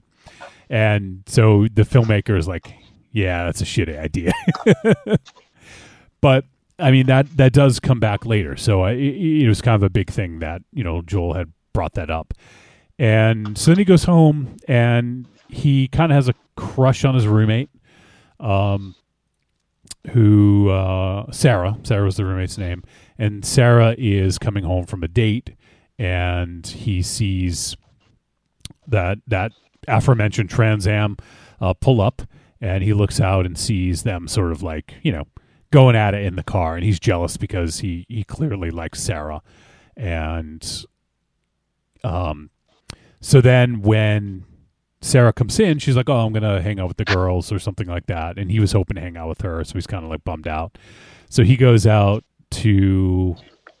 Um, he eventually goes and ends up following the date, um, who uh, his name is Bob, and he goes following him to a a bar, like a, a Chinese food restaurant and slash bar, and just tries to kind of find out a little bit more about him, get some intel, so to speak. And while he's there, it's I thought that that scene was actually really pretty funny with him drinking with Bob at the bar. Um, Raven Shadow, you know you know what that's like, so why don't you talk about that scene? what do you mean? Like, he's drinking at a bar and he's getting you a drink on? yeah, you know what that's like. Yeah, it happens. What are you gonna do? You fucking, you know, you just you just have a conversation, and you drink, and then you know. Fortunately for me, um, in those conversations, someone didn't walk away, and then I was never left with their beer tab or their drink tab because that you, would you never walked away; you stumbled. well true, but no, I don't. I never get left holding the tab. Um, but I did like the fact. What's the main character's name? Joel. Joel. Joel definitely was rocking some Marty McFly. Oh yeah, Uh, good good call. Yeah, I wanted to mention that. you know, not for nothing. Um, and it it's a horror comedy. I would almost going into it would have been okay if there was less comedy. Like I like where this was building to. I think this is a great premise. Um, I almost kind of wanted. Well, maybe, we're getting ahead of ourselves, but Oh, maybe you're getting ahead of yourself. all right, but yeah. So that's basically the bar. He sees Bob, and his basically his members only meets uh, Drive um, outfit. Yeah. Uh, who's the boy that Mars loves? Well, one of the boys that Mars loves. Ryan Um, Gosling. Ryan Gosling. I'm gonna say Orange Cassidy, but yeah, uh, he was kind of like 1980s uh, Ryan Gosling. You know, with the sunglasses. I think he may even had driving gloves. No, no, But- no, no, no, no, no. He was Patrick Bateman all the fucking way. Okay, okay, yeah. All right, fair. True. Um, Right down to the fucking raincoat. oh, you're right. You're right. Yeah, yeah. So and the in this business bar- cards and, and everything. Yeah, yeah, no, I thought uh, good, good pull, good pull. Um, but uh, I forget, I forget his name again. Uh, Marty McFly. Joel. ends up, Joel ends up going into a room like it's like a bar, but it could almost be like an American Legion where they had other rooms where maybe they could rent for various events. Um, He went to a closet. you don't rent a closet. Wait, Ray Richard has. yeah. how much? How much for half an hour in the closet? Come on, we're gonna, we're go back to work soon. Does the Blarney Stone have a closet? Ah, yeah. Uh, Multiverse Productions did. But uh, uh, yeah. so anyway, Joel ends up in another room, right? Not in a closet, but with other cast of characters who are rather diverse. In Oh, it. when he wakes Well, up and well- stumbles out. Yeah, wait, hold on. I, there's a couple things I want to get to before that. Uh, Fuck I, I wasn't like making you take over. I just want to get your opinion about drinking at a bar. You have a lot of Yeah, experience. this, this, this is why you're not in charge of the summary. Well, I miss it. I miss it. I miss. Yeah, well, you know you miss it because you don't watch it. No, I watched the bar. I missed the. I thought was going in.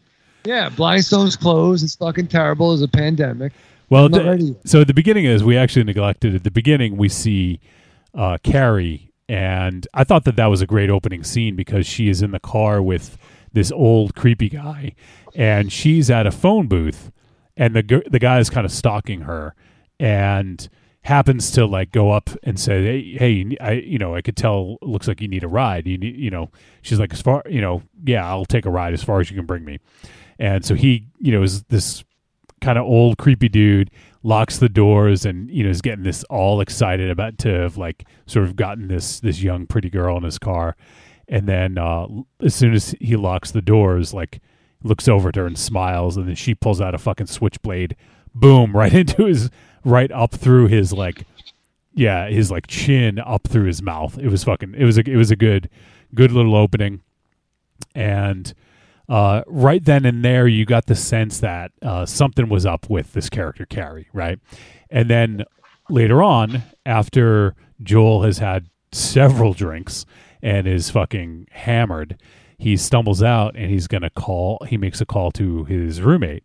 Um, because you know he's he's thinking about her and and and he's you know a little little stalkerish, and um, then uh, it turns out that uh, Carrie's on the phone on the on the payphone, and he waits, and then uh, so they bump into each other, and then he makes the call, and then immediately after the call, he fucking vomits all over the payphone. It was,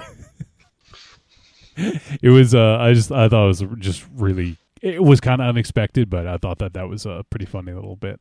It was it was almost like he was calling the blackout tapes. Yeah, Rare Show is that kind of what it's like?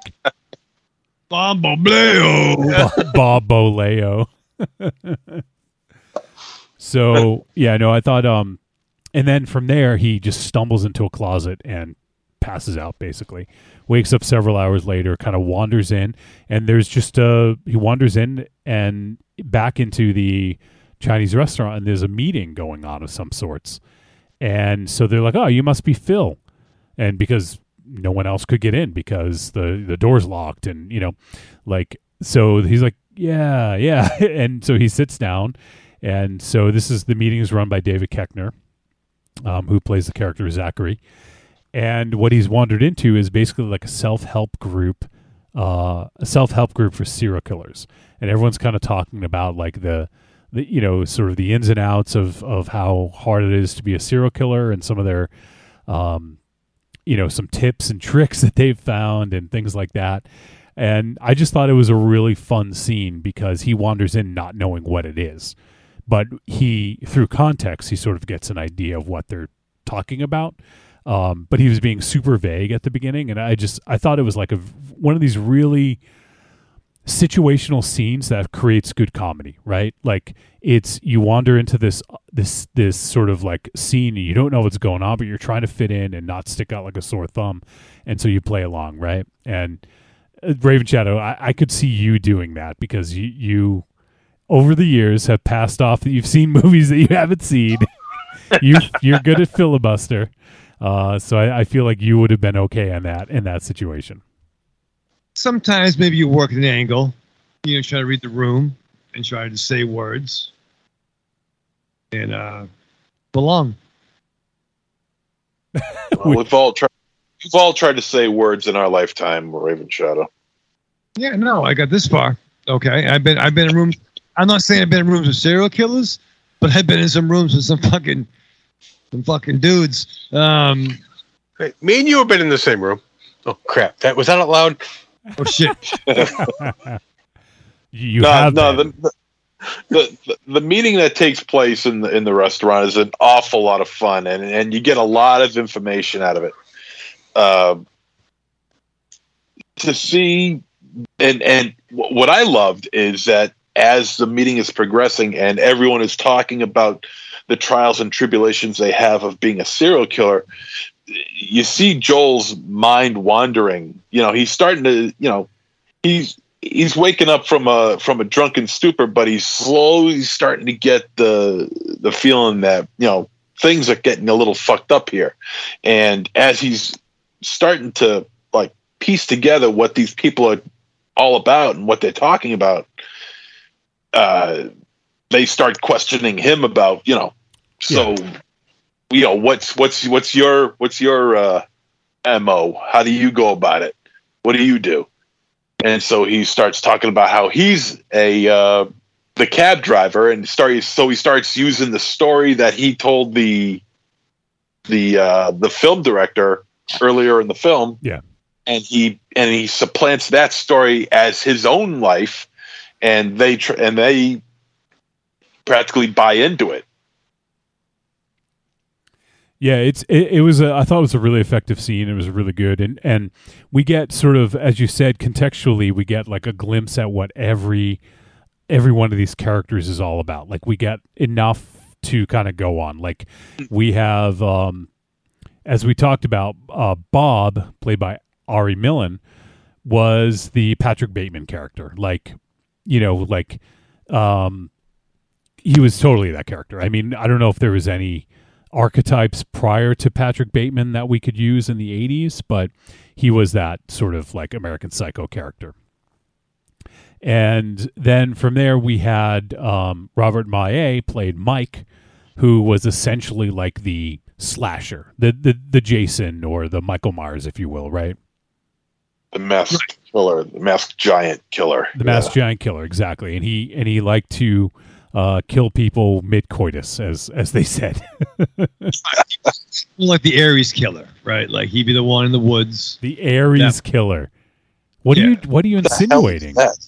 I'm just saying that he's a big guy. Aries is a big guy. They both have beards and they work in the woods. and when they both talk you have no idea what they're talking about That's fair. That's on zero, Aries. See, come back in the studio. Wouldn't say this. Uh, yeah, so I can bang your heads together like coconuts. oh shit! So, you know, and then we also had uh, Julian Richings was playing the character Fritz, who was like uh, an accountant and like, but he was the uh, what what's the closest parallel, MZ? Because you know he was the clown killer. Was he the John Wayne Gacy, or what's the closest parallel to you? Uh, because he liked dressing up like a clown and killing it. You you know you could go Gacy. Yeah, that's the only. Although the the the, the physicalities between the two of them are oh big are so on on both ends of the spectrum. It's ridiculous. So, but um, if we're just talking about you know their mo, it would it would have to be Gacy. And then we also had uh, Sean Baek uh, was Hideo, and Hideo to me he wasn't quite the Hannibal Lecter, but that was he was a cannibal. Like so, there was certainly an aspect of that, and he was also a chef, um, which I thought was kind of like a like a I thought it was kind of a nice little twist to the character where he was like a traveling chef, and but he was also a cannibal. You know, Kind of like the guy from the show you guys liked uh, with um, And Chef, Iron Chef. the secret ingredient is something- he's like I mean serial killers that's a fucking it's a white fucking guy thing right god damn it it's it's mostly you don't see a lot of like other Asian being serial killers overall it's a fucking white person It's It's a white male yeah. thing. Typically, yeah. and we're no. sorry about that Not always, but typically, yeah. Um, and then uh, d- uh, I don't know about David Koechner's character Zachary. I, I didn't get the the the um, parallels to other killers. Did you guys recognize any for him? I tried to think of one and I couldn't. that seemed more like a little obs- uh, obscured, where it was more of a um, uh, action hero star. You know, where they just go and kill, Yeah. you know, dozens of people, but don't feel anything for it. Where they're not necessarily viewed as a serial killer, but really they are. Like they don't bat an eye about mowing down a dozen people at a time. Yeah. And as far as uh, the character of Carrie, I didn't get any parallels. I mean, the only thing I can think of is maybe a little bit of the Black Widow killer, but not really. I mean, she just had. She was kind of an interesting character. and I don't want to say too much about her role in the story because it could be a little bit spoilery. But, um, or I guess in a sense, maybe kind of a Dexter sort of character, right? Without giving Yeah, I can buy away. that. Yeah. wasn't the most famous female serial killer uh, in the monster the uh, Aileen Wuornos.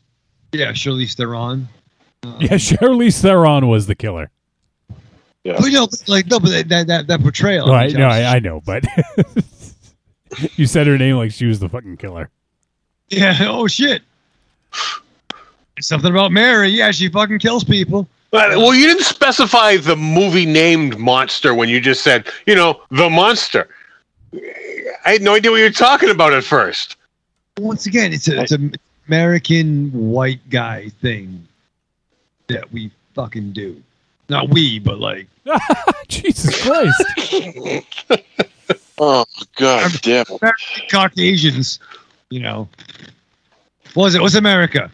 Uh, fucking uh, Manifest Destiny, baseball, jazz, comic books, and serial killers. Thank you. Oh God damn! Happy Fourth of July. Is Corny still there? Is Double D still there? Have we lost them? But I will say that the character of Carrie, um, even though maybe she didn't exactly fit an archetype, uh, I, I really like what they did with her. I think that she had a strong screen presence, and I thought that she was kind of a kind of a badass character, right? She was. She was. Uh, uh, one of the stronger female badass characters we've gotten in cinema in, in, in a while. Yeah, and I think, You know? And seeing when I was looking at her um, filmography, I was surprised to see that she hadn't done a lot of film work because I just felt like she had a strong presence on screen, and Yes. it just it made me it was surprising that she hadn't gotten more lead roles, and maybe she hasn't gone through for too many, but um, I think that this is potentially going to be a springboard for her because I thought that she had a lot of charisma and really was really good in the role.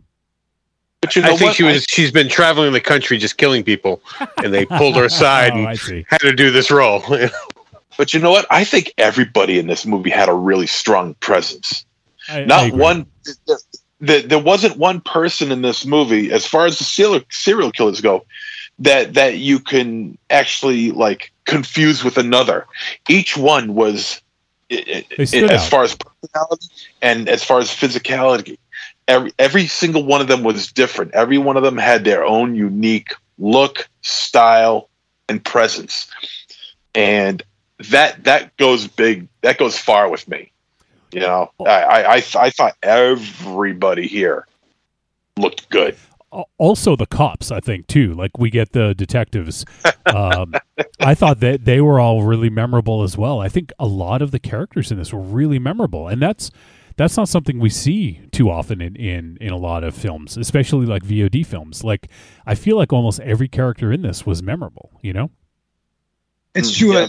The, the cops reminded me of like the Beastie Boys video sabotage. oh yeah definitely definitely Yeah. Like, I gotta say, um, my favorite was uh, p- uh, played by Christopher Bowman, who did uh, detec- Detective Jesse Doyle. You're gonna say what I think you're gonna say. Oh, What is oh, it?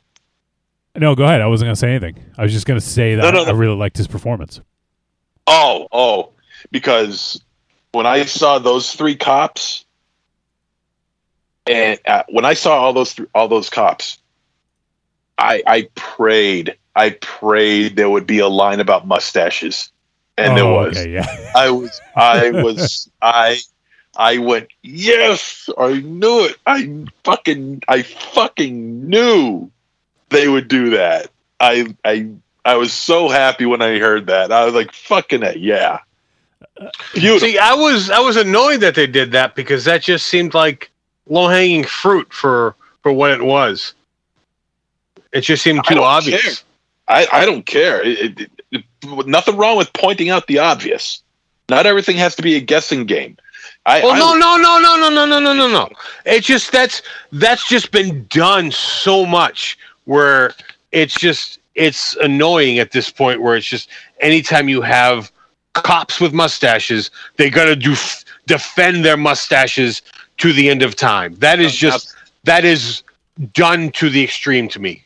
No, no. See, to me, that's the uh, to me that I'm on the opposite end of that because I, I, yeah, I see a lot. You know, a lot of these. You know, the cops they have the mustaches. You know, and I agree. Yes, but they never bring it up. It, it, it's it's just they. You know, it's just par for the course. You know, it's just as you know, a a, a cop with a mustache is just as common as a cop with a badge, but to make it self-referenced I got a kick out of that because to me that's funny. Well, but what I'm saying is I've seen that so many times. The reference to the mustache. That is that is boring, that is old to me.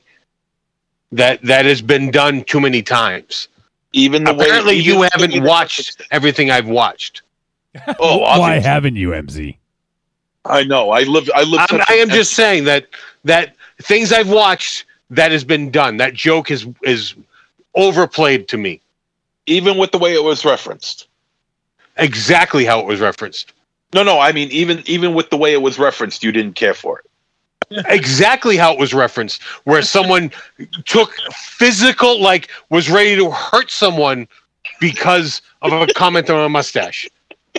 That is overplayed to me. I, I think they were just playing like characters, and that I think. Oh yeah, no, no, no, and no, I no, no. worked, I yeah. understand. I understand that they were playing, but I have seen that so many times. This movie had didn't like buy into all these easy tropes until that. That is the one thing that I've seen a hundred times. If you asked me to pick out the one thing that annoyed me about this, was that like that was the low hanging fruit that they jumped on. It didn't bother me. I, I actually I actually liked it, but it's comedy. I I expect them to point those things out. So for me, it was in, you know, it was within the bounds of what they were doing. You know, but I, I get it. If if it bugged you, it bugged you. You know. Uh, but yeah, I thought I thought that um, y- you know, like all of the characters really stood out in this and really shone whenever they had uh, an opportunity. And even like uh, Joel, uh, as played by Evan Marsh, I thought he played a really good sort of like bumbling kind of like not necessarily like idiot, but like like maybe like a lovable idiot, you know. Like you, he's sort of that underdog that you want to kind of root for, and you get Yeah. a, you get a lot of that in '80s movies, right? Like in, in almost every single like John Hughes movie or whatever, you always have this sort of like underdog who you're kind of rooting for, right? The the goofball, not an Yeah. idiot. He's a goofball. Yeah, exactly. Yep, that's that's a better way of putting it for sure. Yeah, he's he's the Lane Meyer. He's the yeah, exactly. uh, the Cameron Fry. You know, he's uh, you know he's the geek from uh, Sixteen Candles. So Yep. yeah, he's the love. He's the lovable goofball. You know, and, and he shines. He shines in this. He plays it so well. He it, and and it's just like with the aesthetic of the film itself. It's it's not over the top. It's it's subtle enough. It's just right. It's it's perfect the way he nails it. Yeah.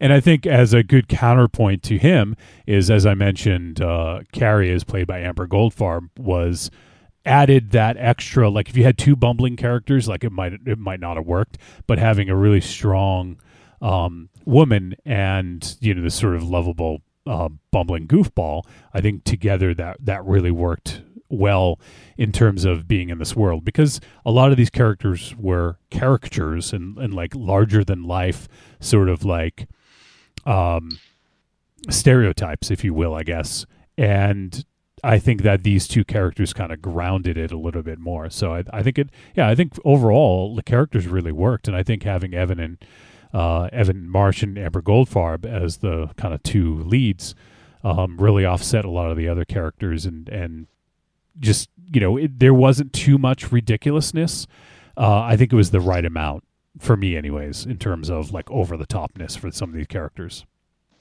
and and uh, I just want to turn my attention to Ari Millen, uh, Bob, the guy yeah. who played Bob. Yep. That guy, he was the best thing in the movie. He was phenomenal. I could see him doing like a biopic of Eddie Izzard, right? Yep. I could see him doing a biopic of Eddie Izzard. Uh, or he could be doing um I could he he's got like um this uh he's got, he's got this way about him just the, his uh, appearance uh, like uh like uh from the guy who played Hutter from Nosferatu Gutter uh, uh Gustav von Wangenheim. He's he's he's just got that look and style about him that can that that fits in like in like uh silent films. Mm-hmm. very he's animated. just got that yeah yeah he's got a good animation good eye good presence in the face.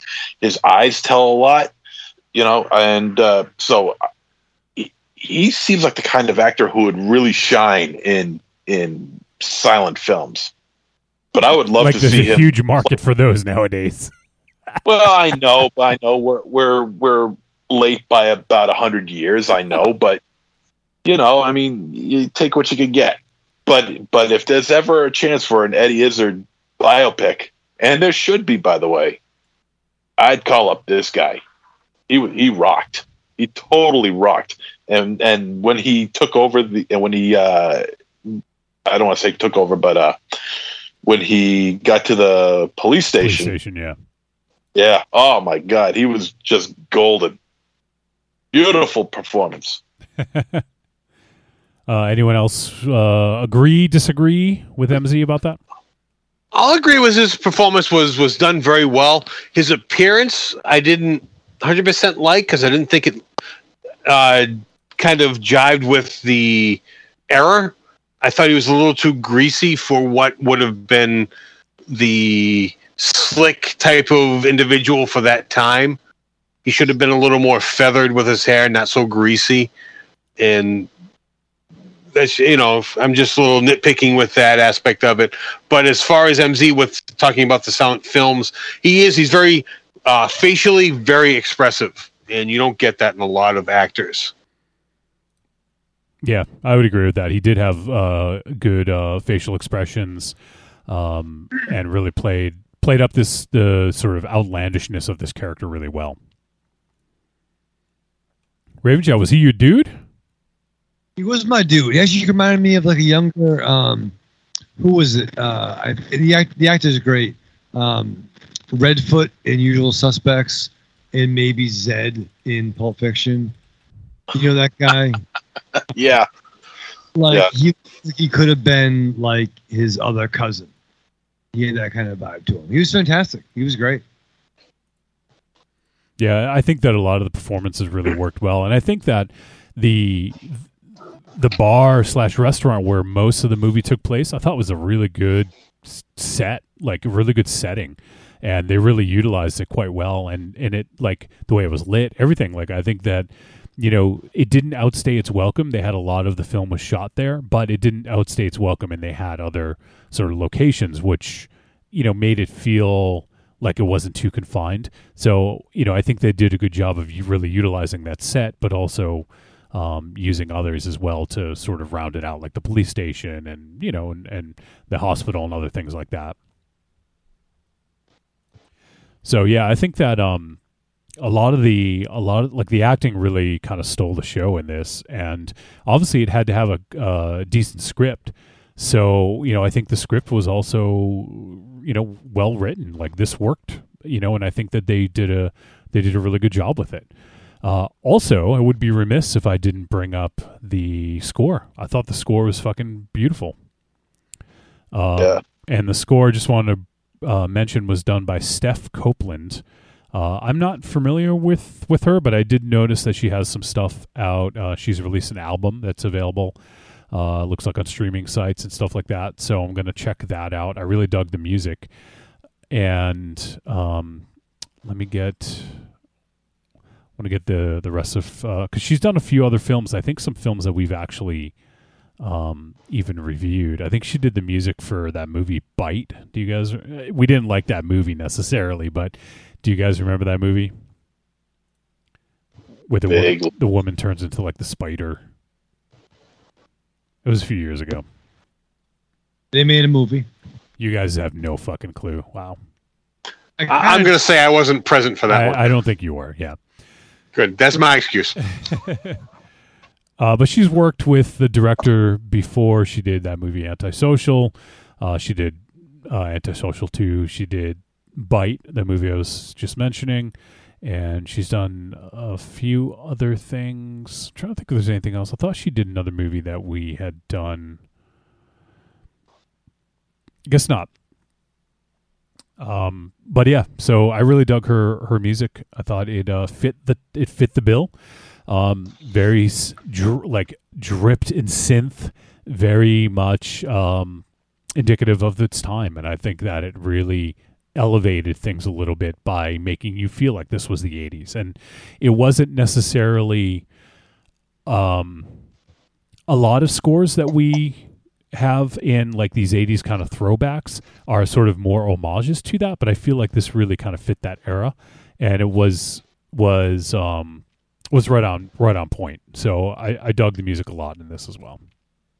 The one thing I will comment on that was at one point Bob selects a song from the jukebox Yep. to drown out the rest of you know to to hide their plan.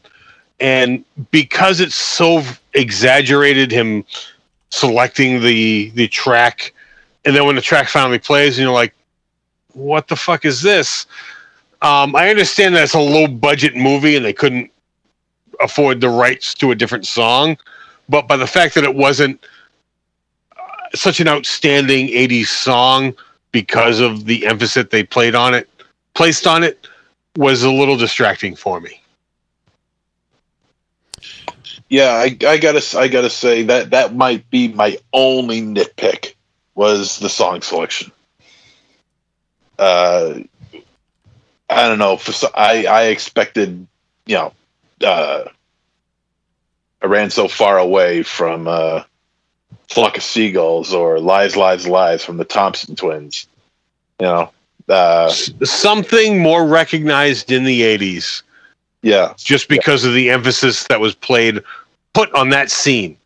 yeah, yeah. I I, I kind of wish it was something a little bit more popular.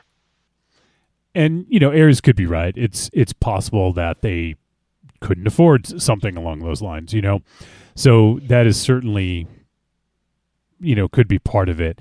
Um i i don't necessarily feel the same way. I i think that um i i think the the music was fitting. Like it's it, it was reminiscent of that era. And i really loved the fucking uh the moves by Bob with the fucking clap. And like I just thought that whole scene was fucking beautiful. And yes, maybe it would have been like a little bit elevated if had it been a song we all recognize, but you know, there's also licensing fees involved with that and maybe that just wasn't in their budget or maybe they just wanted to go in a different direction and have something that wasn't recognizable for a specific reason. You know, there, there is there is that as well. So um, but yeah, no, I, I I thought that scene was fucking beautiful though. and the performances I think from uh, from really everybody was was really quite good. Uh, yeah, uh, like Robert Maillet and Julian uh, Richings, especially Richings. I th- I thought he was really really good in this. He's he's he's really uh, turning it on with uh, in the horror Really, yeah, world. yeah. Uh, you know, I mean, he's he's he's making himself known, and and Maillet, I mean, yeah, of of all the of all the ex wrestlers that came out of the Attitude Era, Kurrgan never would have entered my mind at all, Nope. at at all, and he is holding his own. He's doing a pretty damn good job, and he's convincing too. But then again, I guess when you're seven feet tall, you know, to play a serial killer, you know, uh, they're you know, you, you you can convince people pretty easily. And he, you know, he's menacing looking. He's got that big ass beard going on. He's got those sunken in eyes, really black eyes, and and he's got that French accent that goes along with him when he talks. So it's like, you know, he, he he's holding his own pretty well, and he did a great job here. Everyone did. But I mean, he's not just playing a serial killer in this movie. You're getting the the person behind the killer in this, and you believe his backstory with this. You know, with their little their little circle there, you you believe him. You you feel for him. Yeah, I and I think that um you're right, MZ. Like he's not someone I would have ever imagined, but he he has grown into get some acting chops as well because he's not just like a monster like you see in 300, you know, or um you know in uh Sherlock Holmes. You know he does have some acting chops in in his uh, bag of tools as well, and and I think that he he gets to show them off a little bit here. I thought the character of Mike was actually pretty funny. Like he's not even that physically imposing. Um, because most of the scenes with him are him sitting down, you know, or close ups. So you don't actually really even get to see his size um, as a selling point very much. So I Well- think, You see his size when he's standing next to Joel. yes, yes. Well, that, that's that's the one scene where he stands up, and that's it. Beyond that, he doesn't necessarily need to be this giant individual. Oh. So it is all acting for him. Yeah. But Yeah. it doesn't hurt seven feet tall. No, but I mean, you they could have put you in that role and put you just had you stand in a box. that would be funny.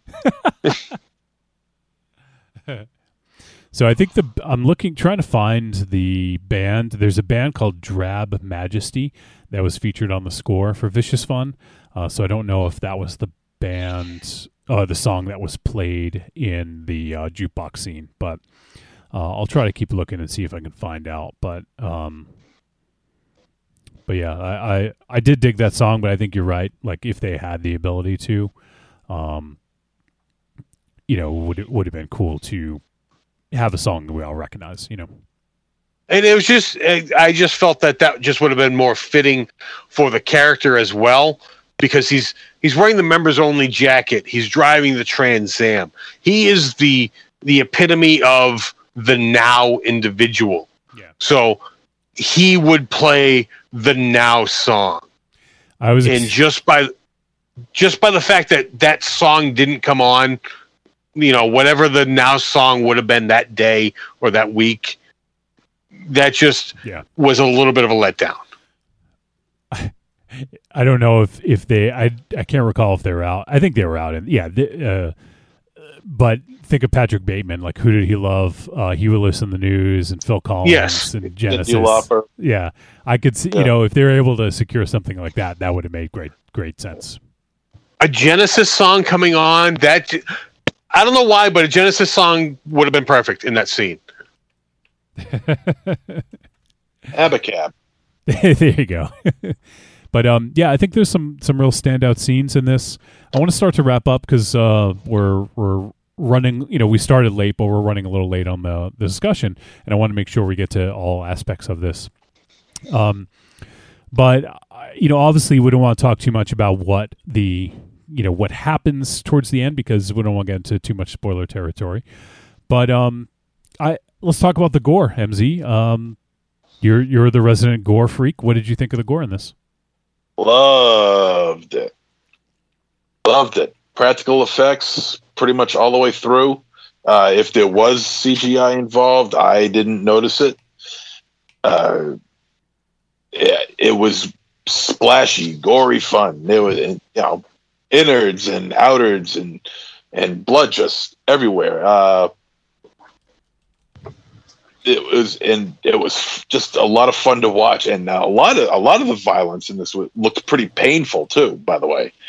So uh so that it gets marks for that.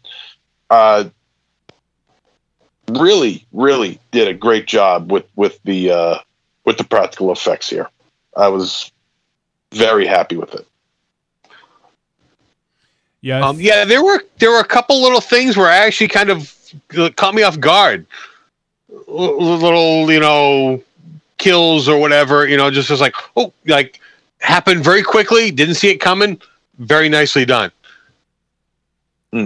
yeah. It, there was a there's some eye trauma in this that I thought was really well done.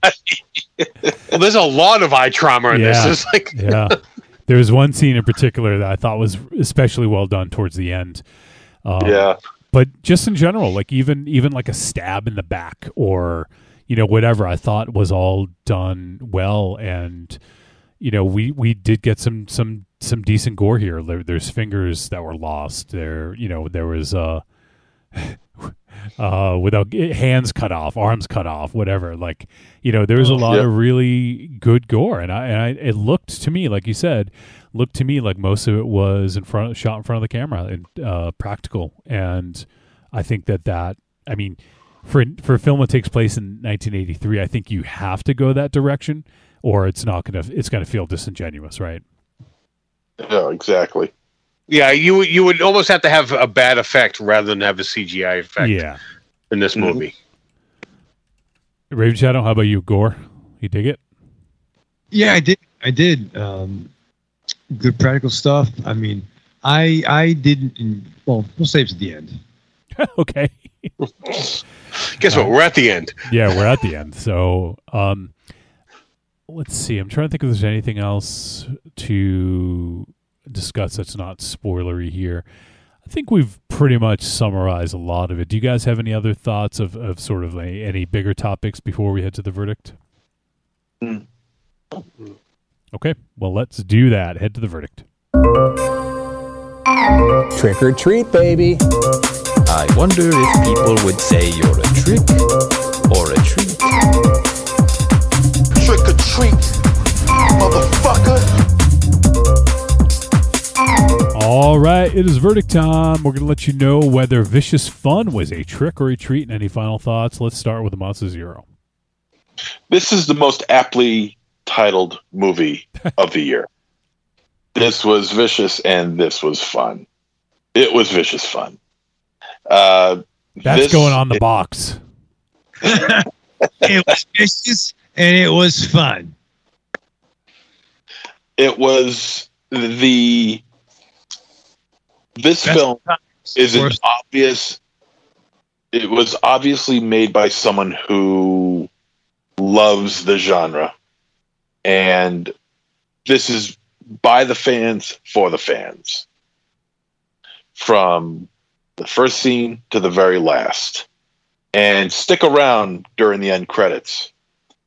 Yeah.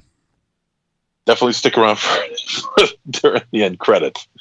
Uh, this was an this was fun. It was a fun throwback to the way horror movies were made, and I couldn't have been happier watching this. This was a blast. The performances were on target.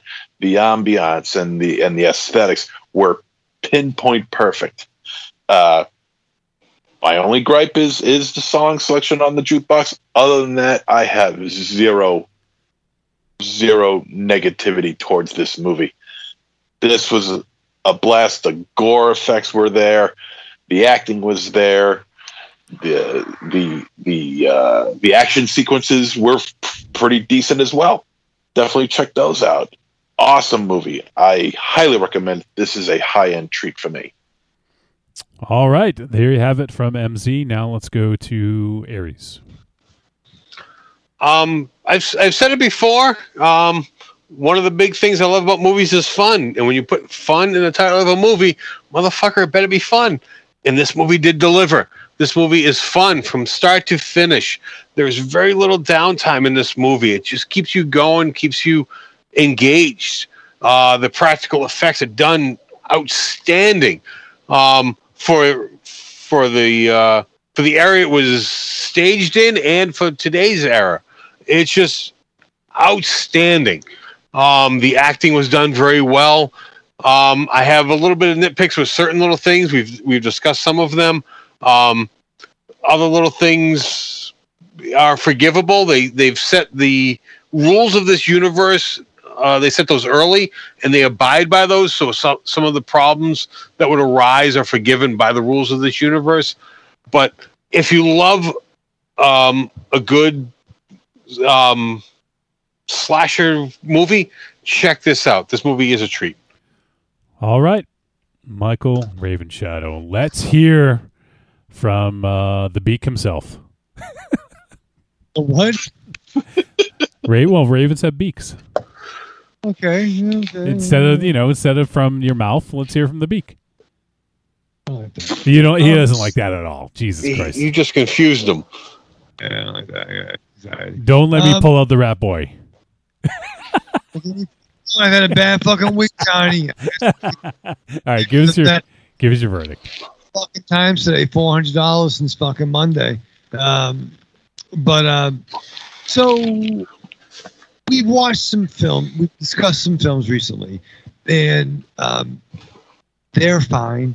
Maybe I wasn't entirely engaged. However, this movie got me really, really uh, engaged, and I'm almost interested more in the genesis of this movie.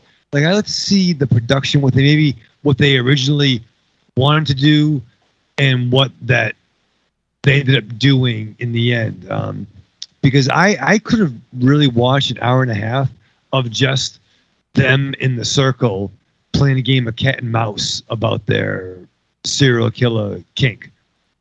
You know what I mean? Like I was really fascinated by it. But overall, the execution of this movie, I was really on board with. Um, great characters, great look, great set pieces. Um, I could even uh, love to see a version of this film every decade. Get an 80s version, get a 90s version, get a 2000s version. Um, but overall, I, I did highly enjoy it.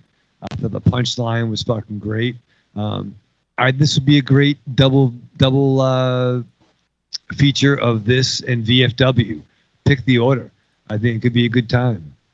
But uh, but overall, I would say this is definitely a uh, a high entry. And uh, and check this out. All right.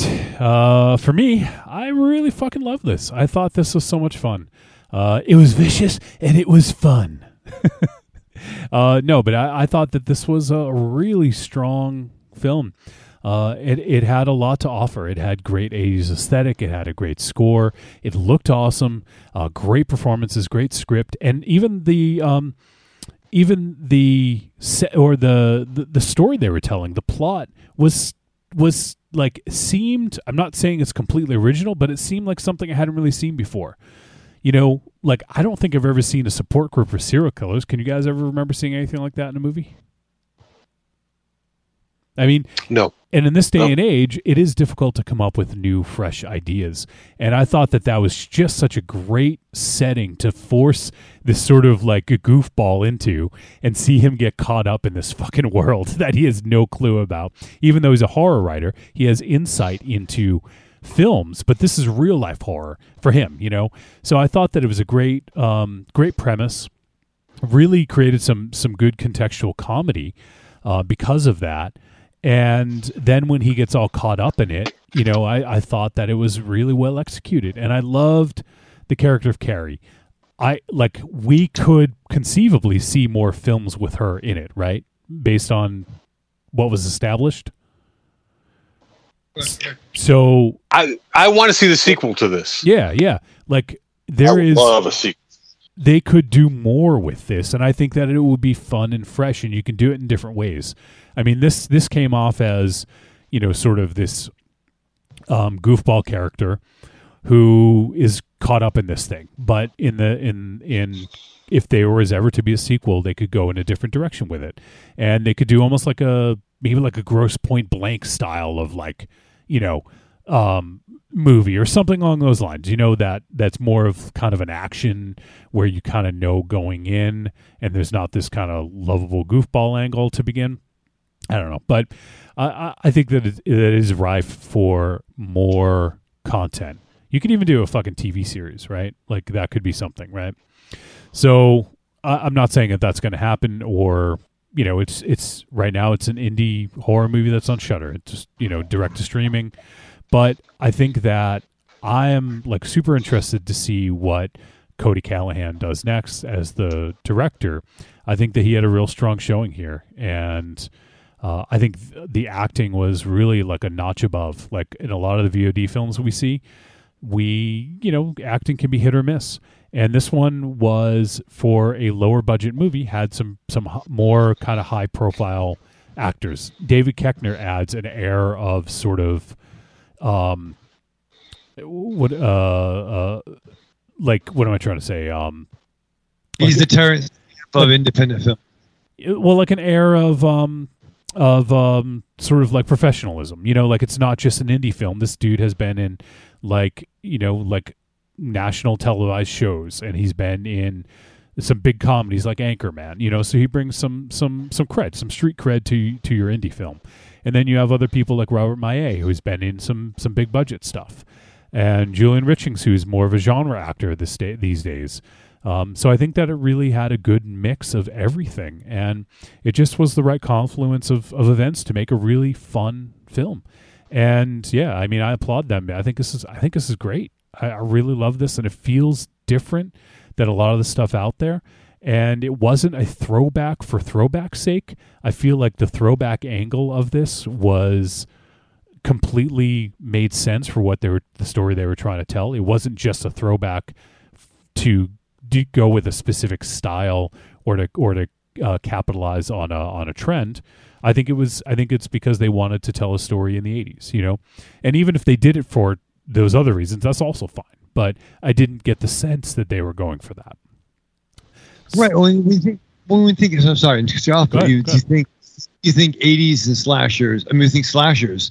You think 80 serial killers. That's a time frame. Right, right. It- no cell phones, no internet. That's the thing. You wouldn't. So maybe you might know somebody named Phil. Okay, I guess you're Phil then. You know, so it's that right time frame. Yeah. Yeah, no, exactly. So, yeah, no, this is this is a, a, a this is a ball. I, I really dug this film a lot, and uh, I'm super excited to see what uh, what comes next from Cody, Cody Callahan, and uh, also um, Amber Goldfarb. Hopefully, you get to see more of her because I thought she really shined in this. So, uh, also the score, uh, really, really dug the score, um, and you know, like we'll definitely keep an eye on um, any of the other work that uh, Steph Copeland does from here on out. So, yeah, uh, really awesome film. I think a lot of horror fans are going to really dig this. Uh, I don't think she's in the chat room right now, but uh, Creepy Girl was in it, and she said she really liked this movie. So, um, so there you go. That's uh, that's our discussion of Vicious Fun. Uh, I think a lot of you guys are going to really dig this. So if you have Shudder and you haven't seen it yet, just uh, give it a look. Nine, uh, it's like hundred minutes. Uh, I think people are going to dig this one a lot. So there you have it. Our discussion of Vicious Fun. Now next week uh, is another film I've been looking forward to, and this one's been getting uh, some pretty good buzz on festival circuits and also um, early sort of VOD buzz because it came out last week. And the name of the film is Werewolves Within. And uh, this is an adaptation of a video game um, where werewolves attack a small town. That's it. That's all you're getting. You excited, Raven Shadow? Yeah, I like werewolves. Do you like swearwolves? I love swearwolves. and uh, this film does feature Harvey Guillen, uh, who plays uh, Guillermo from What We Do in the Shadows, the TV show. Oh shit! I fucking love Guillermo. That. Maybe that's what I'm doing Sunday. what? Watching that show? Yeah. You mean you're putting it on and then walking away from it and doing something else? Yeah. Still counts. Okay. No, yeah, it, doesn't, no. it doesn't count actually. No, I've only seen like probably like four. I actually I haven't watched that since we used to record in the previous Castle Wolfenstein. I would get home and I would catch it, you know, laying in bed. Sexy, But right? you've but you've watched re, you've rewatched Smallville five times. It's it's it's it's Clark becoming. Jesus Christ. All right, so Werewolves Within it is available on VOD. We will uh, check that out next week. And if you guys have, uh, if you get, get a chance to check it out and want to lo- let us know your thoughts, feel free to send a voice message to podcast at trickortreatradio.com. And uh, we look forward to hearing from you. I have an important question. Yes, please. It is within one word or two. Uh, it is one. Werewolves. One word, okay. One Thank you. word within one word. Within one word. Okay. Thank you. Continue. You hear that, Raven Channel? He's writing it down. Yeah. I made a note. Werewolves. W A E R. W A W A E R. That's not how you spell werewolves. W E A R. W E A R. No. I'm gonna wear the wolves. Oh God. I'm having I'm having fun with you. No, you're not. This is not fun. This is not fun for me, at least. This shouldn't be. Not It'd be you. fun if you could actually show that you were writing that down. I'm I, I Aries. If you were in studio, I have a fucking pen and I have my fucking. And you have a piece of paper, but you didn't actually write the word down. Yeah, where's your lucky bamboo man? That, that'll help you. Oh, I get the bamboo. You should physically write the word werewolf at the very least because that would help you find the movie. Corny. Why are you asking corny? He's my friend. Okay. Uh, you think he's your friend? You know he's my friend. Bear, wolf. What? In London. I right. can't fuck. It. All right. All right, we got some voice messages. Wrote London. You guys ready? Want to hear some voice messages? Let's do it. All right. This is uh, from our boy, first time Mike. Thank you. What's up, Trick or Treat family? This is first time Mike. How's everybody doing? I got a uh, short review of Skull the uh, the Mask. Uh, I watched it uh, twice. Uh, first time it was a half half of the movie on the Shudder TV streaming part of the of Shudder, and I found it enjoyable and strange enough where I watched the whole movie. Uh, it's bloody, gory, fun practical effects. Reminds me of a '70s uh, horror magazine which had a lot of the same things, and uh, just visual candy. I spent a lot worse time spending that running time watching a movie than Skull the Mask. I give it a treat, uh, but not too seriously. Throw it on fun. It might be fun to watch with friends that are into that. Uh, but again, I'd like to see what these guys do in the future. Now on to uh, Vicious Fun. Uh, this was a movie I was going to pass up until you guys said you were going to review it. And the first like 15, 20 minutes had me kind of regretting watching it because I did not care for the main character at all. Uh, the things I kind of jotted down as I was watching pretentious, douchebag, uh, stalkery, borderline incel. And uh, as the movie went on, though, I saw his uh, his path of changing as uh, the the events of the movie go on, and uh, he became a much more likable character by the end, which I was surprised about. I was kind of hoping they wouldn't uh, rebo- uh, reward his uh, douchebaggery in, in the way some 80s movies have a tendency to do. Uh, but it took a different path than what I thought the movie was going to be just by the description, and uh, so I was entertained by this movie. I enjoyed the 80s touches, which were there, but not like totally forced on you. I liked uh, the variety of the killers, the uh, garbage authorities from the the moronic cops to the uh, the douchey uh, jerky doctor uh, to uh, the neon colors of the Chinese restaurant. I enjoyed stuff like payphones, all there. You know, letting you know it's in the 80s, but kind of not clubbing you over the head with it. And onto performances. Like I said, I got the Joel. I didn't like him at first, but uh, Evan Marsh, the guy who played him, started. You know, he start he started humanizing as the movie went on to and grown as a result of what happened. And I thought he did it well. He was a, a fun. He turned became a lot better character by the end. Uh, Amber Goldfarb as Carrie was great. I love her. Uh, she's a mysterious lady at the beginning, and as it goes along, you learn a lot of her secrets in the movie too. And she's a powerful woman, a good-looking woman, but her attractiveness is never used in this movie as a uh, a way to move the plot along or to achieve anything, which is unlike a lot of 80s movie and I'm I'm I was very glad of it. She was a badass chick and that was allowed to be how she was in the movie. Uh, the killers were all fun. I love David Koechner and anything he's in. He was great. And uh, the standout though was Ari uh, Millen as uh, as the chameleon Bob. Uh, he was channeling. He had a Matthew McConaughey like uh, just tick around him and energy that he just uh, turned into interesting as he just took on I- different identities, quirky dances, and he all you kind of think he's the weakest one, but he's also just one of the the best serial killers in the movie, and just uh, creepy as hell when he wanted to be. And uh, one of the best things I like about this movie, and it, and it implies the world building of uh, this. There's a lot of like serial killers going around, survivors, victims, people that hunt these uh, these uh, killers, and it does it all with di- dialogue and some prop work, implying a whole world where a lot of movies would just kind of lay on thick with a mythology.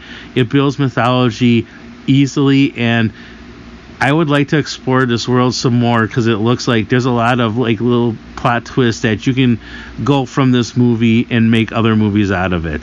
I had fun with this movie a lot more than I would have. I give it a treat, and uh, I say check it out. A lot better than I thought it was going to be. This is first time Mike. Wishing everybody a good night. Hope that your fourth was safe and go Milwaukee Bucks. Finals, baby. Bye. Thank you, first time Mike. Always good to hear from you, and glad uh, glad you dug the flick. It sounds like uh, he may not have watched Vicious Fun without uh, us doing it, so uh, glad you were able to uh, check it out. And uh, do you guys have anything to comment on?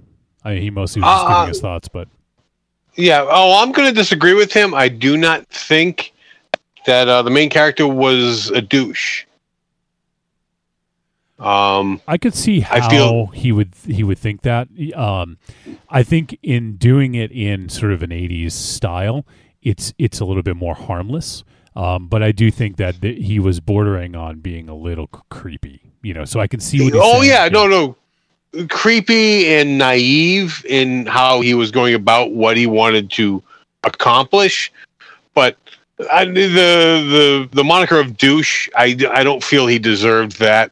Um, Bob, on the other hand, was more along those lines, um, and I do feel that the how he was. I'm sorry, Joel was it? Joel was the main I'm character. awful. Yeah. Joel, yeah. Um, how he was going about what he wanted to accomplish was shot down beautifully in this movie. Where like in most '80s movies, it's just kind of you know like oh that's cute, that's adorable what he's doing. No, in this movie, it's just shot down so beautifully. Yeah. Um, and also sounds like he mostly dug uh, Skull the Mask. Um, so there you have it, uh, FTM, and uh, sure, go Bucks. I, I don't really have a dog in the race in the uh, NBA Finals, but uh, I, I like when my friends are happy. So there you go. Are the Celtics in it? No. Yes. No. No, I got eliminated. No. Then, then I, The first I got nothing. Then. I mean, the Bucks go Brady. Uh, MZ, you're muted. We can't hear you. I see you talking, but we can't hear you. He's probably talking the whole time. No, no. Uh, I didn't even know there was a season. Okay. And Dynamite That's- drop, MZ. that's- yeah, that's what you have to add. Yep. After all that. Press the mute button again. All right, first time, Mike. Pleasure to hear from you, my friend. Rave Chow, did you have something to add? Thank you. You're welcome. All right, we got one more voice message, and this is from Shakma's Holiday Shack. Yeah.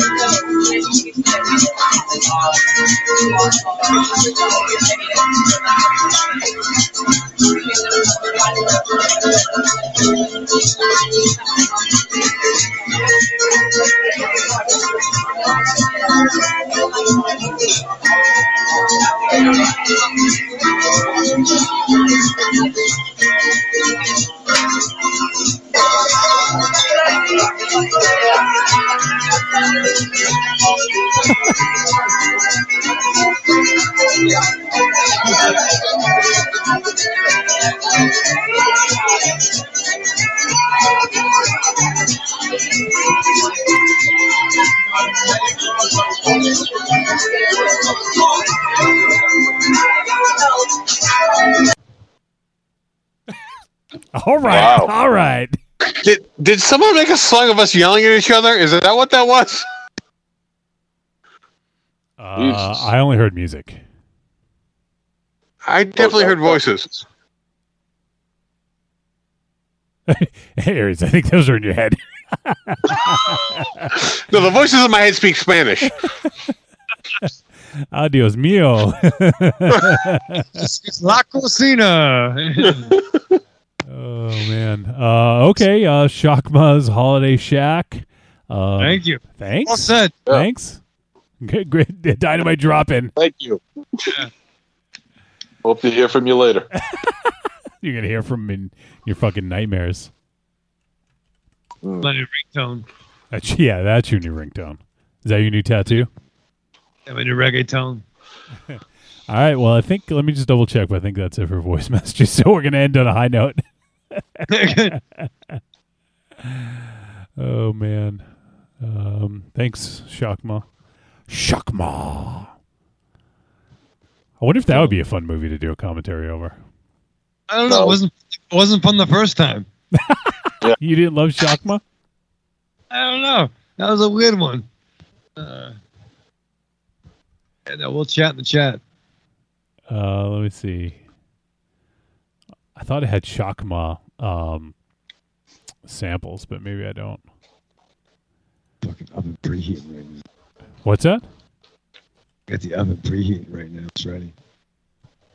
What, what, what are you making? Some Red Baron pizzas. I got one pepperoni and one uh, cheese. Deep dish. What, two pizzas? It's not. They, they, You're like 130 pounds soaking wet. Carrying, Yeah, it's holding a Yugo. Hold holding a Hyundai.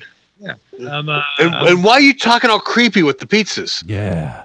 Ooh, I'm eating. Yeah, I got two Red Baron in the oven right now. Up oven, baby. Oh, if I had my stretching powers, I'd reach in and open the oven right now. Ooh.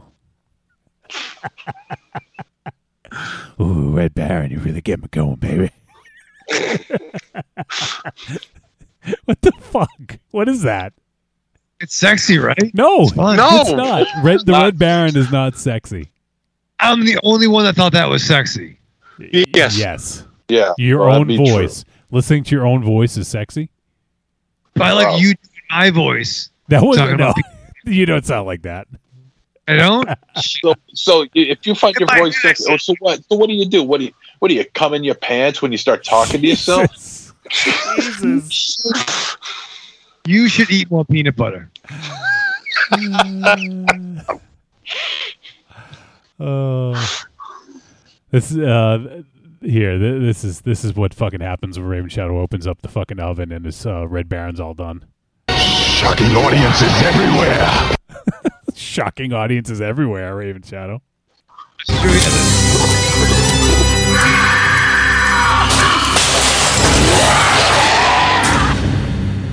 That was a shock of my attack. I was shocked. Look, bamboo is scared. Wait, here's one more.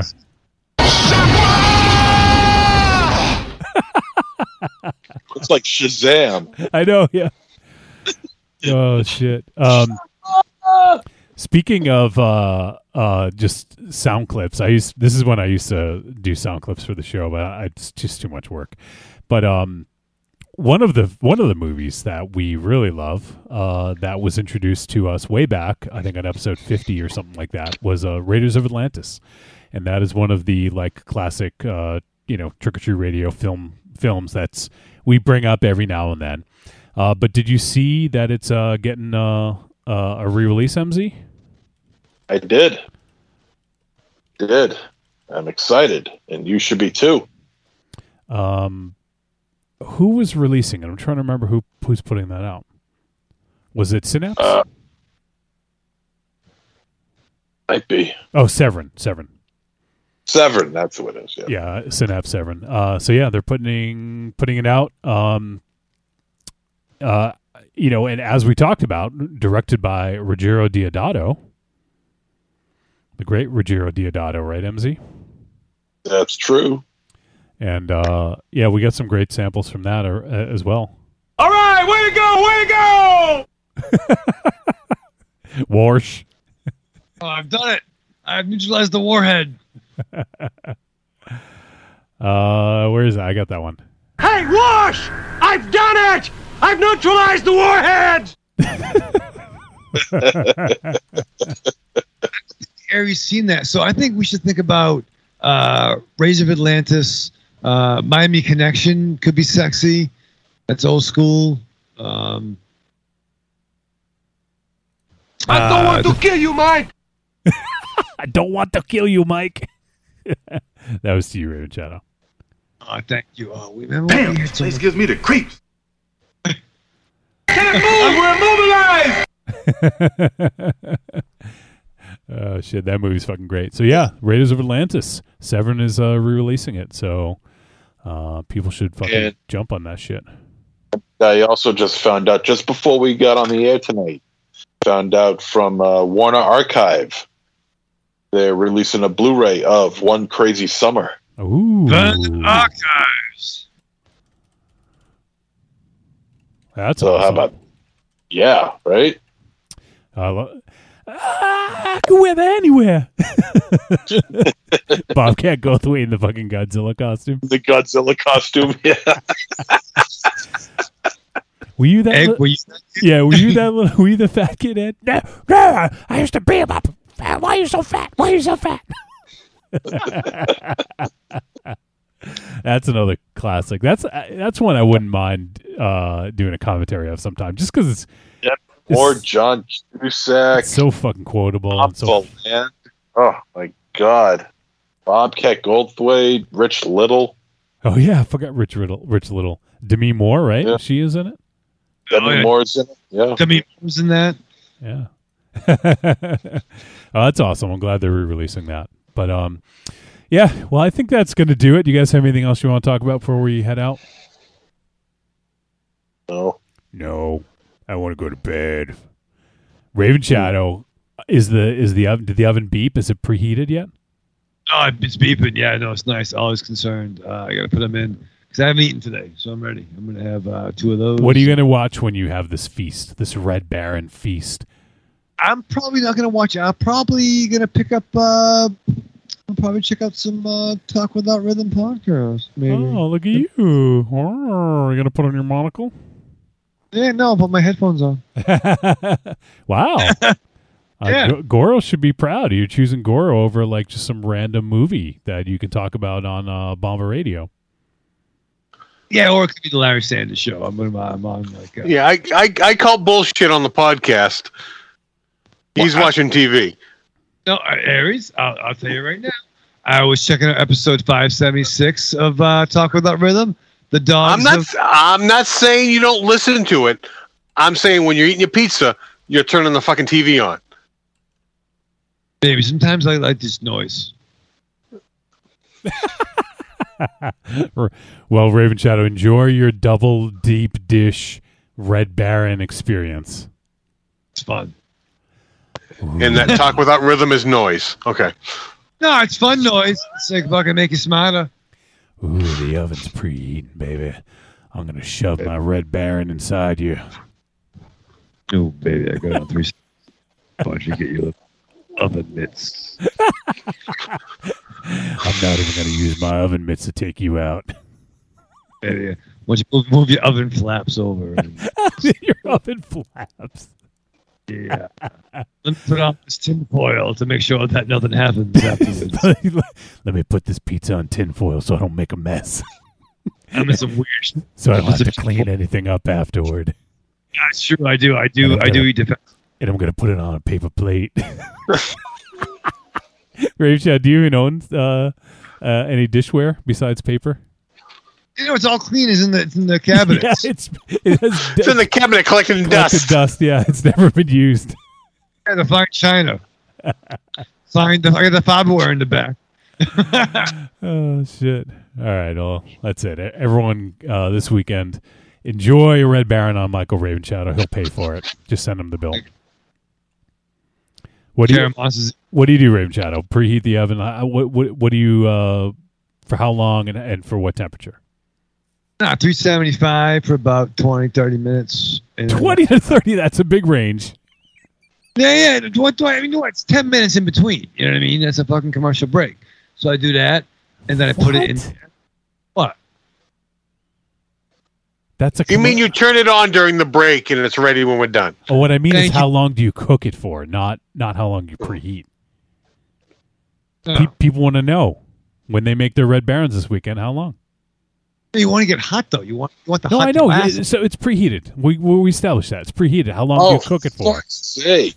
Gary, he's, he's fucking. He's, I'm trying to get sexy with him, but he's not letting me. Red Baron pizza is not sexy. We established that. Do you cook it for 10 minutes, 15 minutes? What? Yeah, Ah, like you know, twelve and a half. Till it's done. I use the force. All right. Oh, we got- Everyone, stick to Ellio's. you can't fuck that up. All right, the Barons. Blub, blub, blub. Yeah, it fucking nuclear fucking cheese. All right, let's That's say fine. goodbye. Starting with MZ. Arrivederci, douchebags. Aries, Goodbye. Raven Shadow. Live fast, love hard, survive with your mask on. Can you take your mask off to eat Red Baron? Is that okay? Yeah, it's just it's me and Ollie. We're fine. I mean, uh, No, He's Raven just- Shadow's going to have a mask so the mouth is open so he can smoke. like, uh, yeah. Hey, what? I don't want to. You're gonna drive MZ fucking crazy. I don't know if I like just like Uh, letting Raven Shadow go. I don't know what I like more, letting Raven Shadow go on and on and on, or how much it pisses MZ off. I'm not sure which I like better. I, see, I, I think we should just let it go until he just gets fed up out. and hangs up. I could just hang up if I want to. No, you Yeah, but then you don't you don't get to the enjoyment of the after show. Yes, that is very Yeah, enjoyable. yes, listeners, there is an enjoyment of an after show. Yep. Yep. No one. You guys, we're all vaxxed up, right? We're all vaxxed up, hanging yeah, we down. we vaxxed that ass up already. We talked about that. but do you guys wear your mask in public? Yes, in stores I definitely do. Um, I I was wearing my mask walking uh, Aussie, but I, I since now I, I don't wear the mask doing that anymore. See, I didn't. I didn't do that with Ollie. I would smoke, and that'd be bad. But like, I, I still like, that's a fire. Um, but I still wear a mask at, at the work jobs in in public. But I feel like they're looking at me like I'm fucking the Oh, yeah. asshole. Yeah, that's that's gonna happen. Uh, Like I've heard a lot of people say that now because you don't have to wear a mask anymore. So a lot of people are like, "What the fuck you wearing a mask for?" But like, you know what? Don't. Who cares, Raven Shadow? Like, if you if it I'm makes look- you feel better, you should do it. Well, I'm looking at them like they're fucking liars. Right. Exactly. That's the thing. You don't know, right? Trust the, the problem is anyone still wearing a mask is vaccinated. It's the people that refuse to get vaccinated are the ones that are 100% not wearing a mask. That's my thought. I mean, that's my thought too. Like I don't be a fucking pariah, but like fucking, I think they're the fucking liars. And much like the superheroes that we love, we're wearing a mask to protect our friends and family. Like the Watchmen. I mean, well, bottom line, you just do whatever is makes you feel comfortable. Yeah. Yeah. So get your red baron. You know, like go eat. Think about what you want to do. We won't judge you, Raven Shadow. Okay, wear your mask. Wear your mask to bed if you want. That's okay. Yeah, well, Ollie got one, uh, one for Ollie too. All right, we got we got to wrap this up. MZ's gonna fucking go mental. All right, everyone. So that is going to wrap up episode 467. As uh, mentioned earlier, we're getting close to the nine year anniversary. If you guys want to start sending in voice messages, uh, feel free to uh, send them in. Just, you know, subject, just let me know nine uh, anniversary or nine year anniversary, whatever, just, to make sure I know. Because I never listen to the voice messages prior to playing them. That's why uh, Shockma's. Shockma's message got played. uh, I never listened to him prior, and I like experience them them live. So, uh, if you guys have anything for the anniversary, just make sure to notate that it's for the anniversary, and I'll make sure it's for that show. And uh, next week, as I mentioned, we're going to be talking about the film Werewolves Within. So check it out on VOD, and if you do happen to see it, let us know what you think. Podcast at trickortreatradio.com. Uh, that's it for now. We'll see you next week.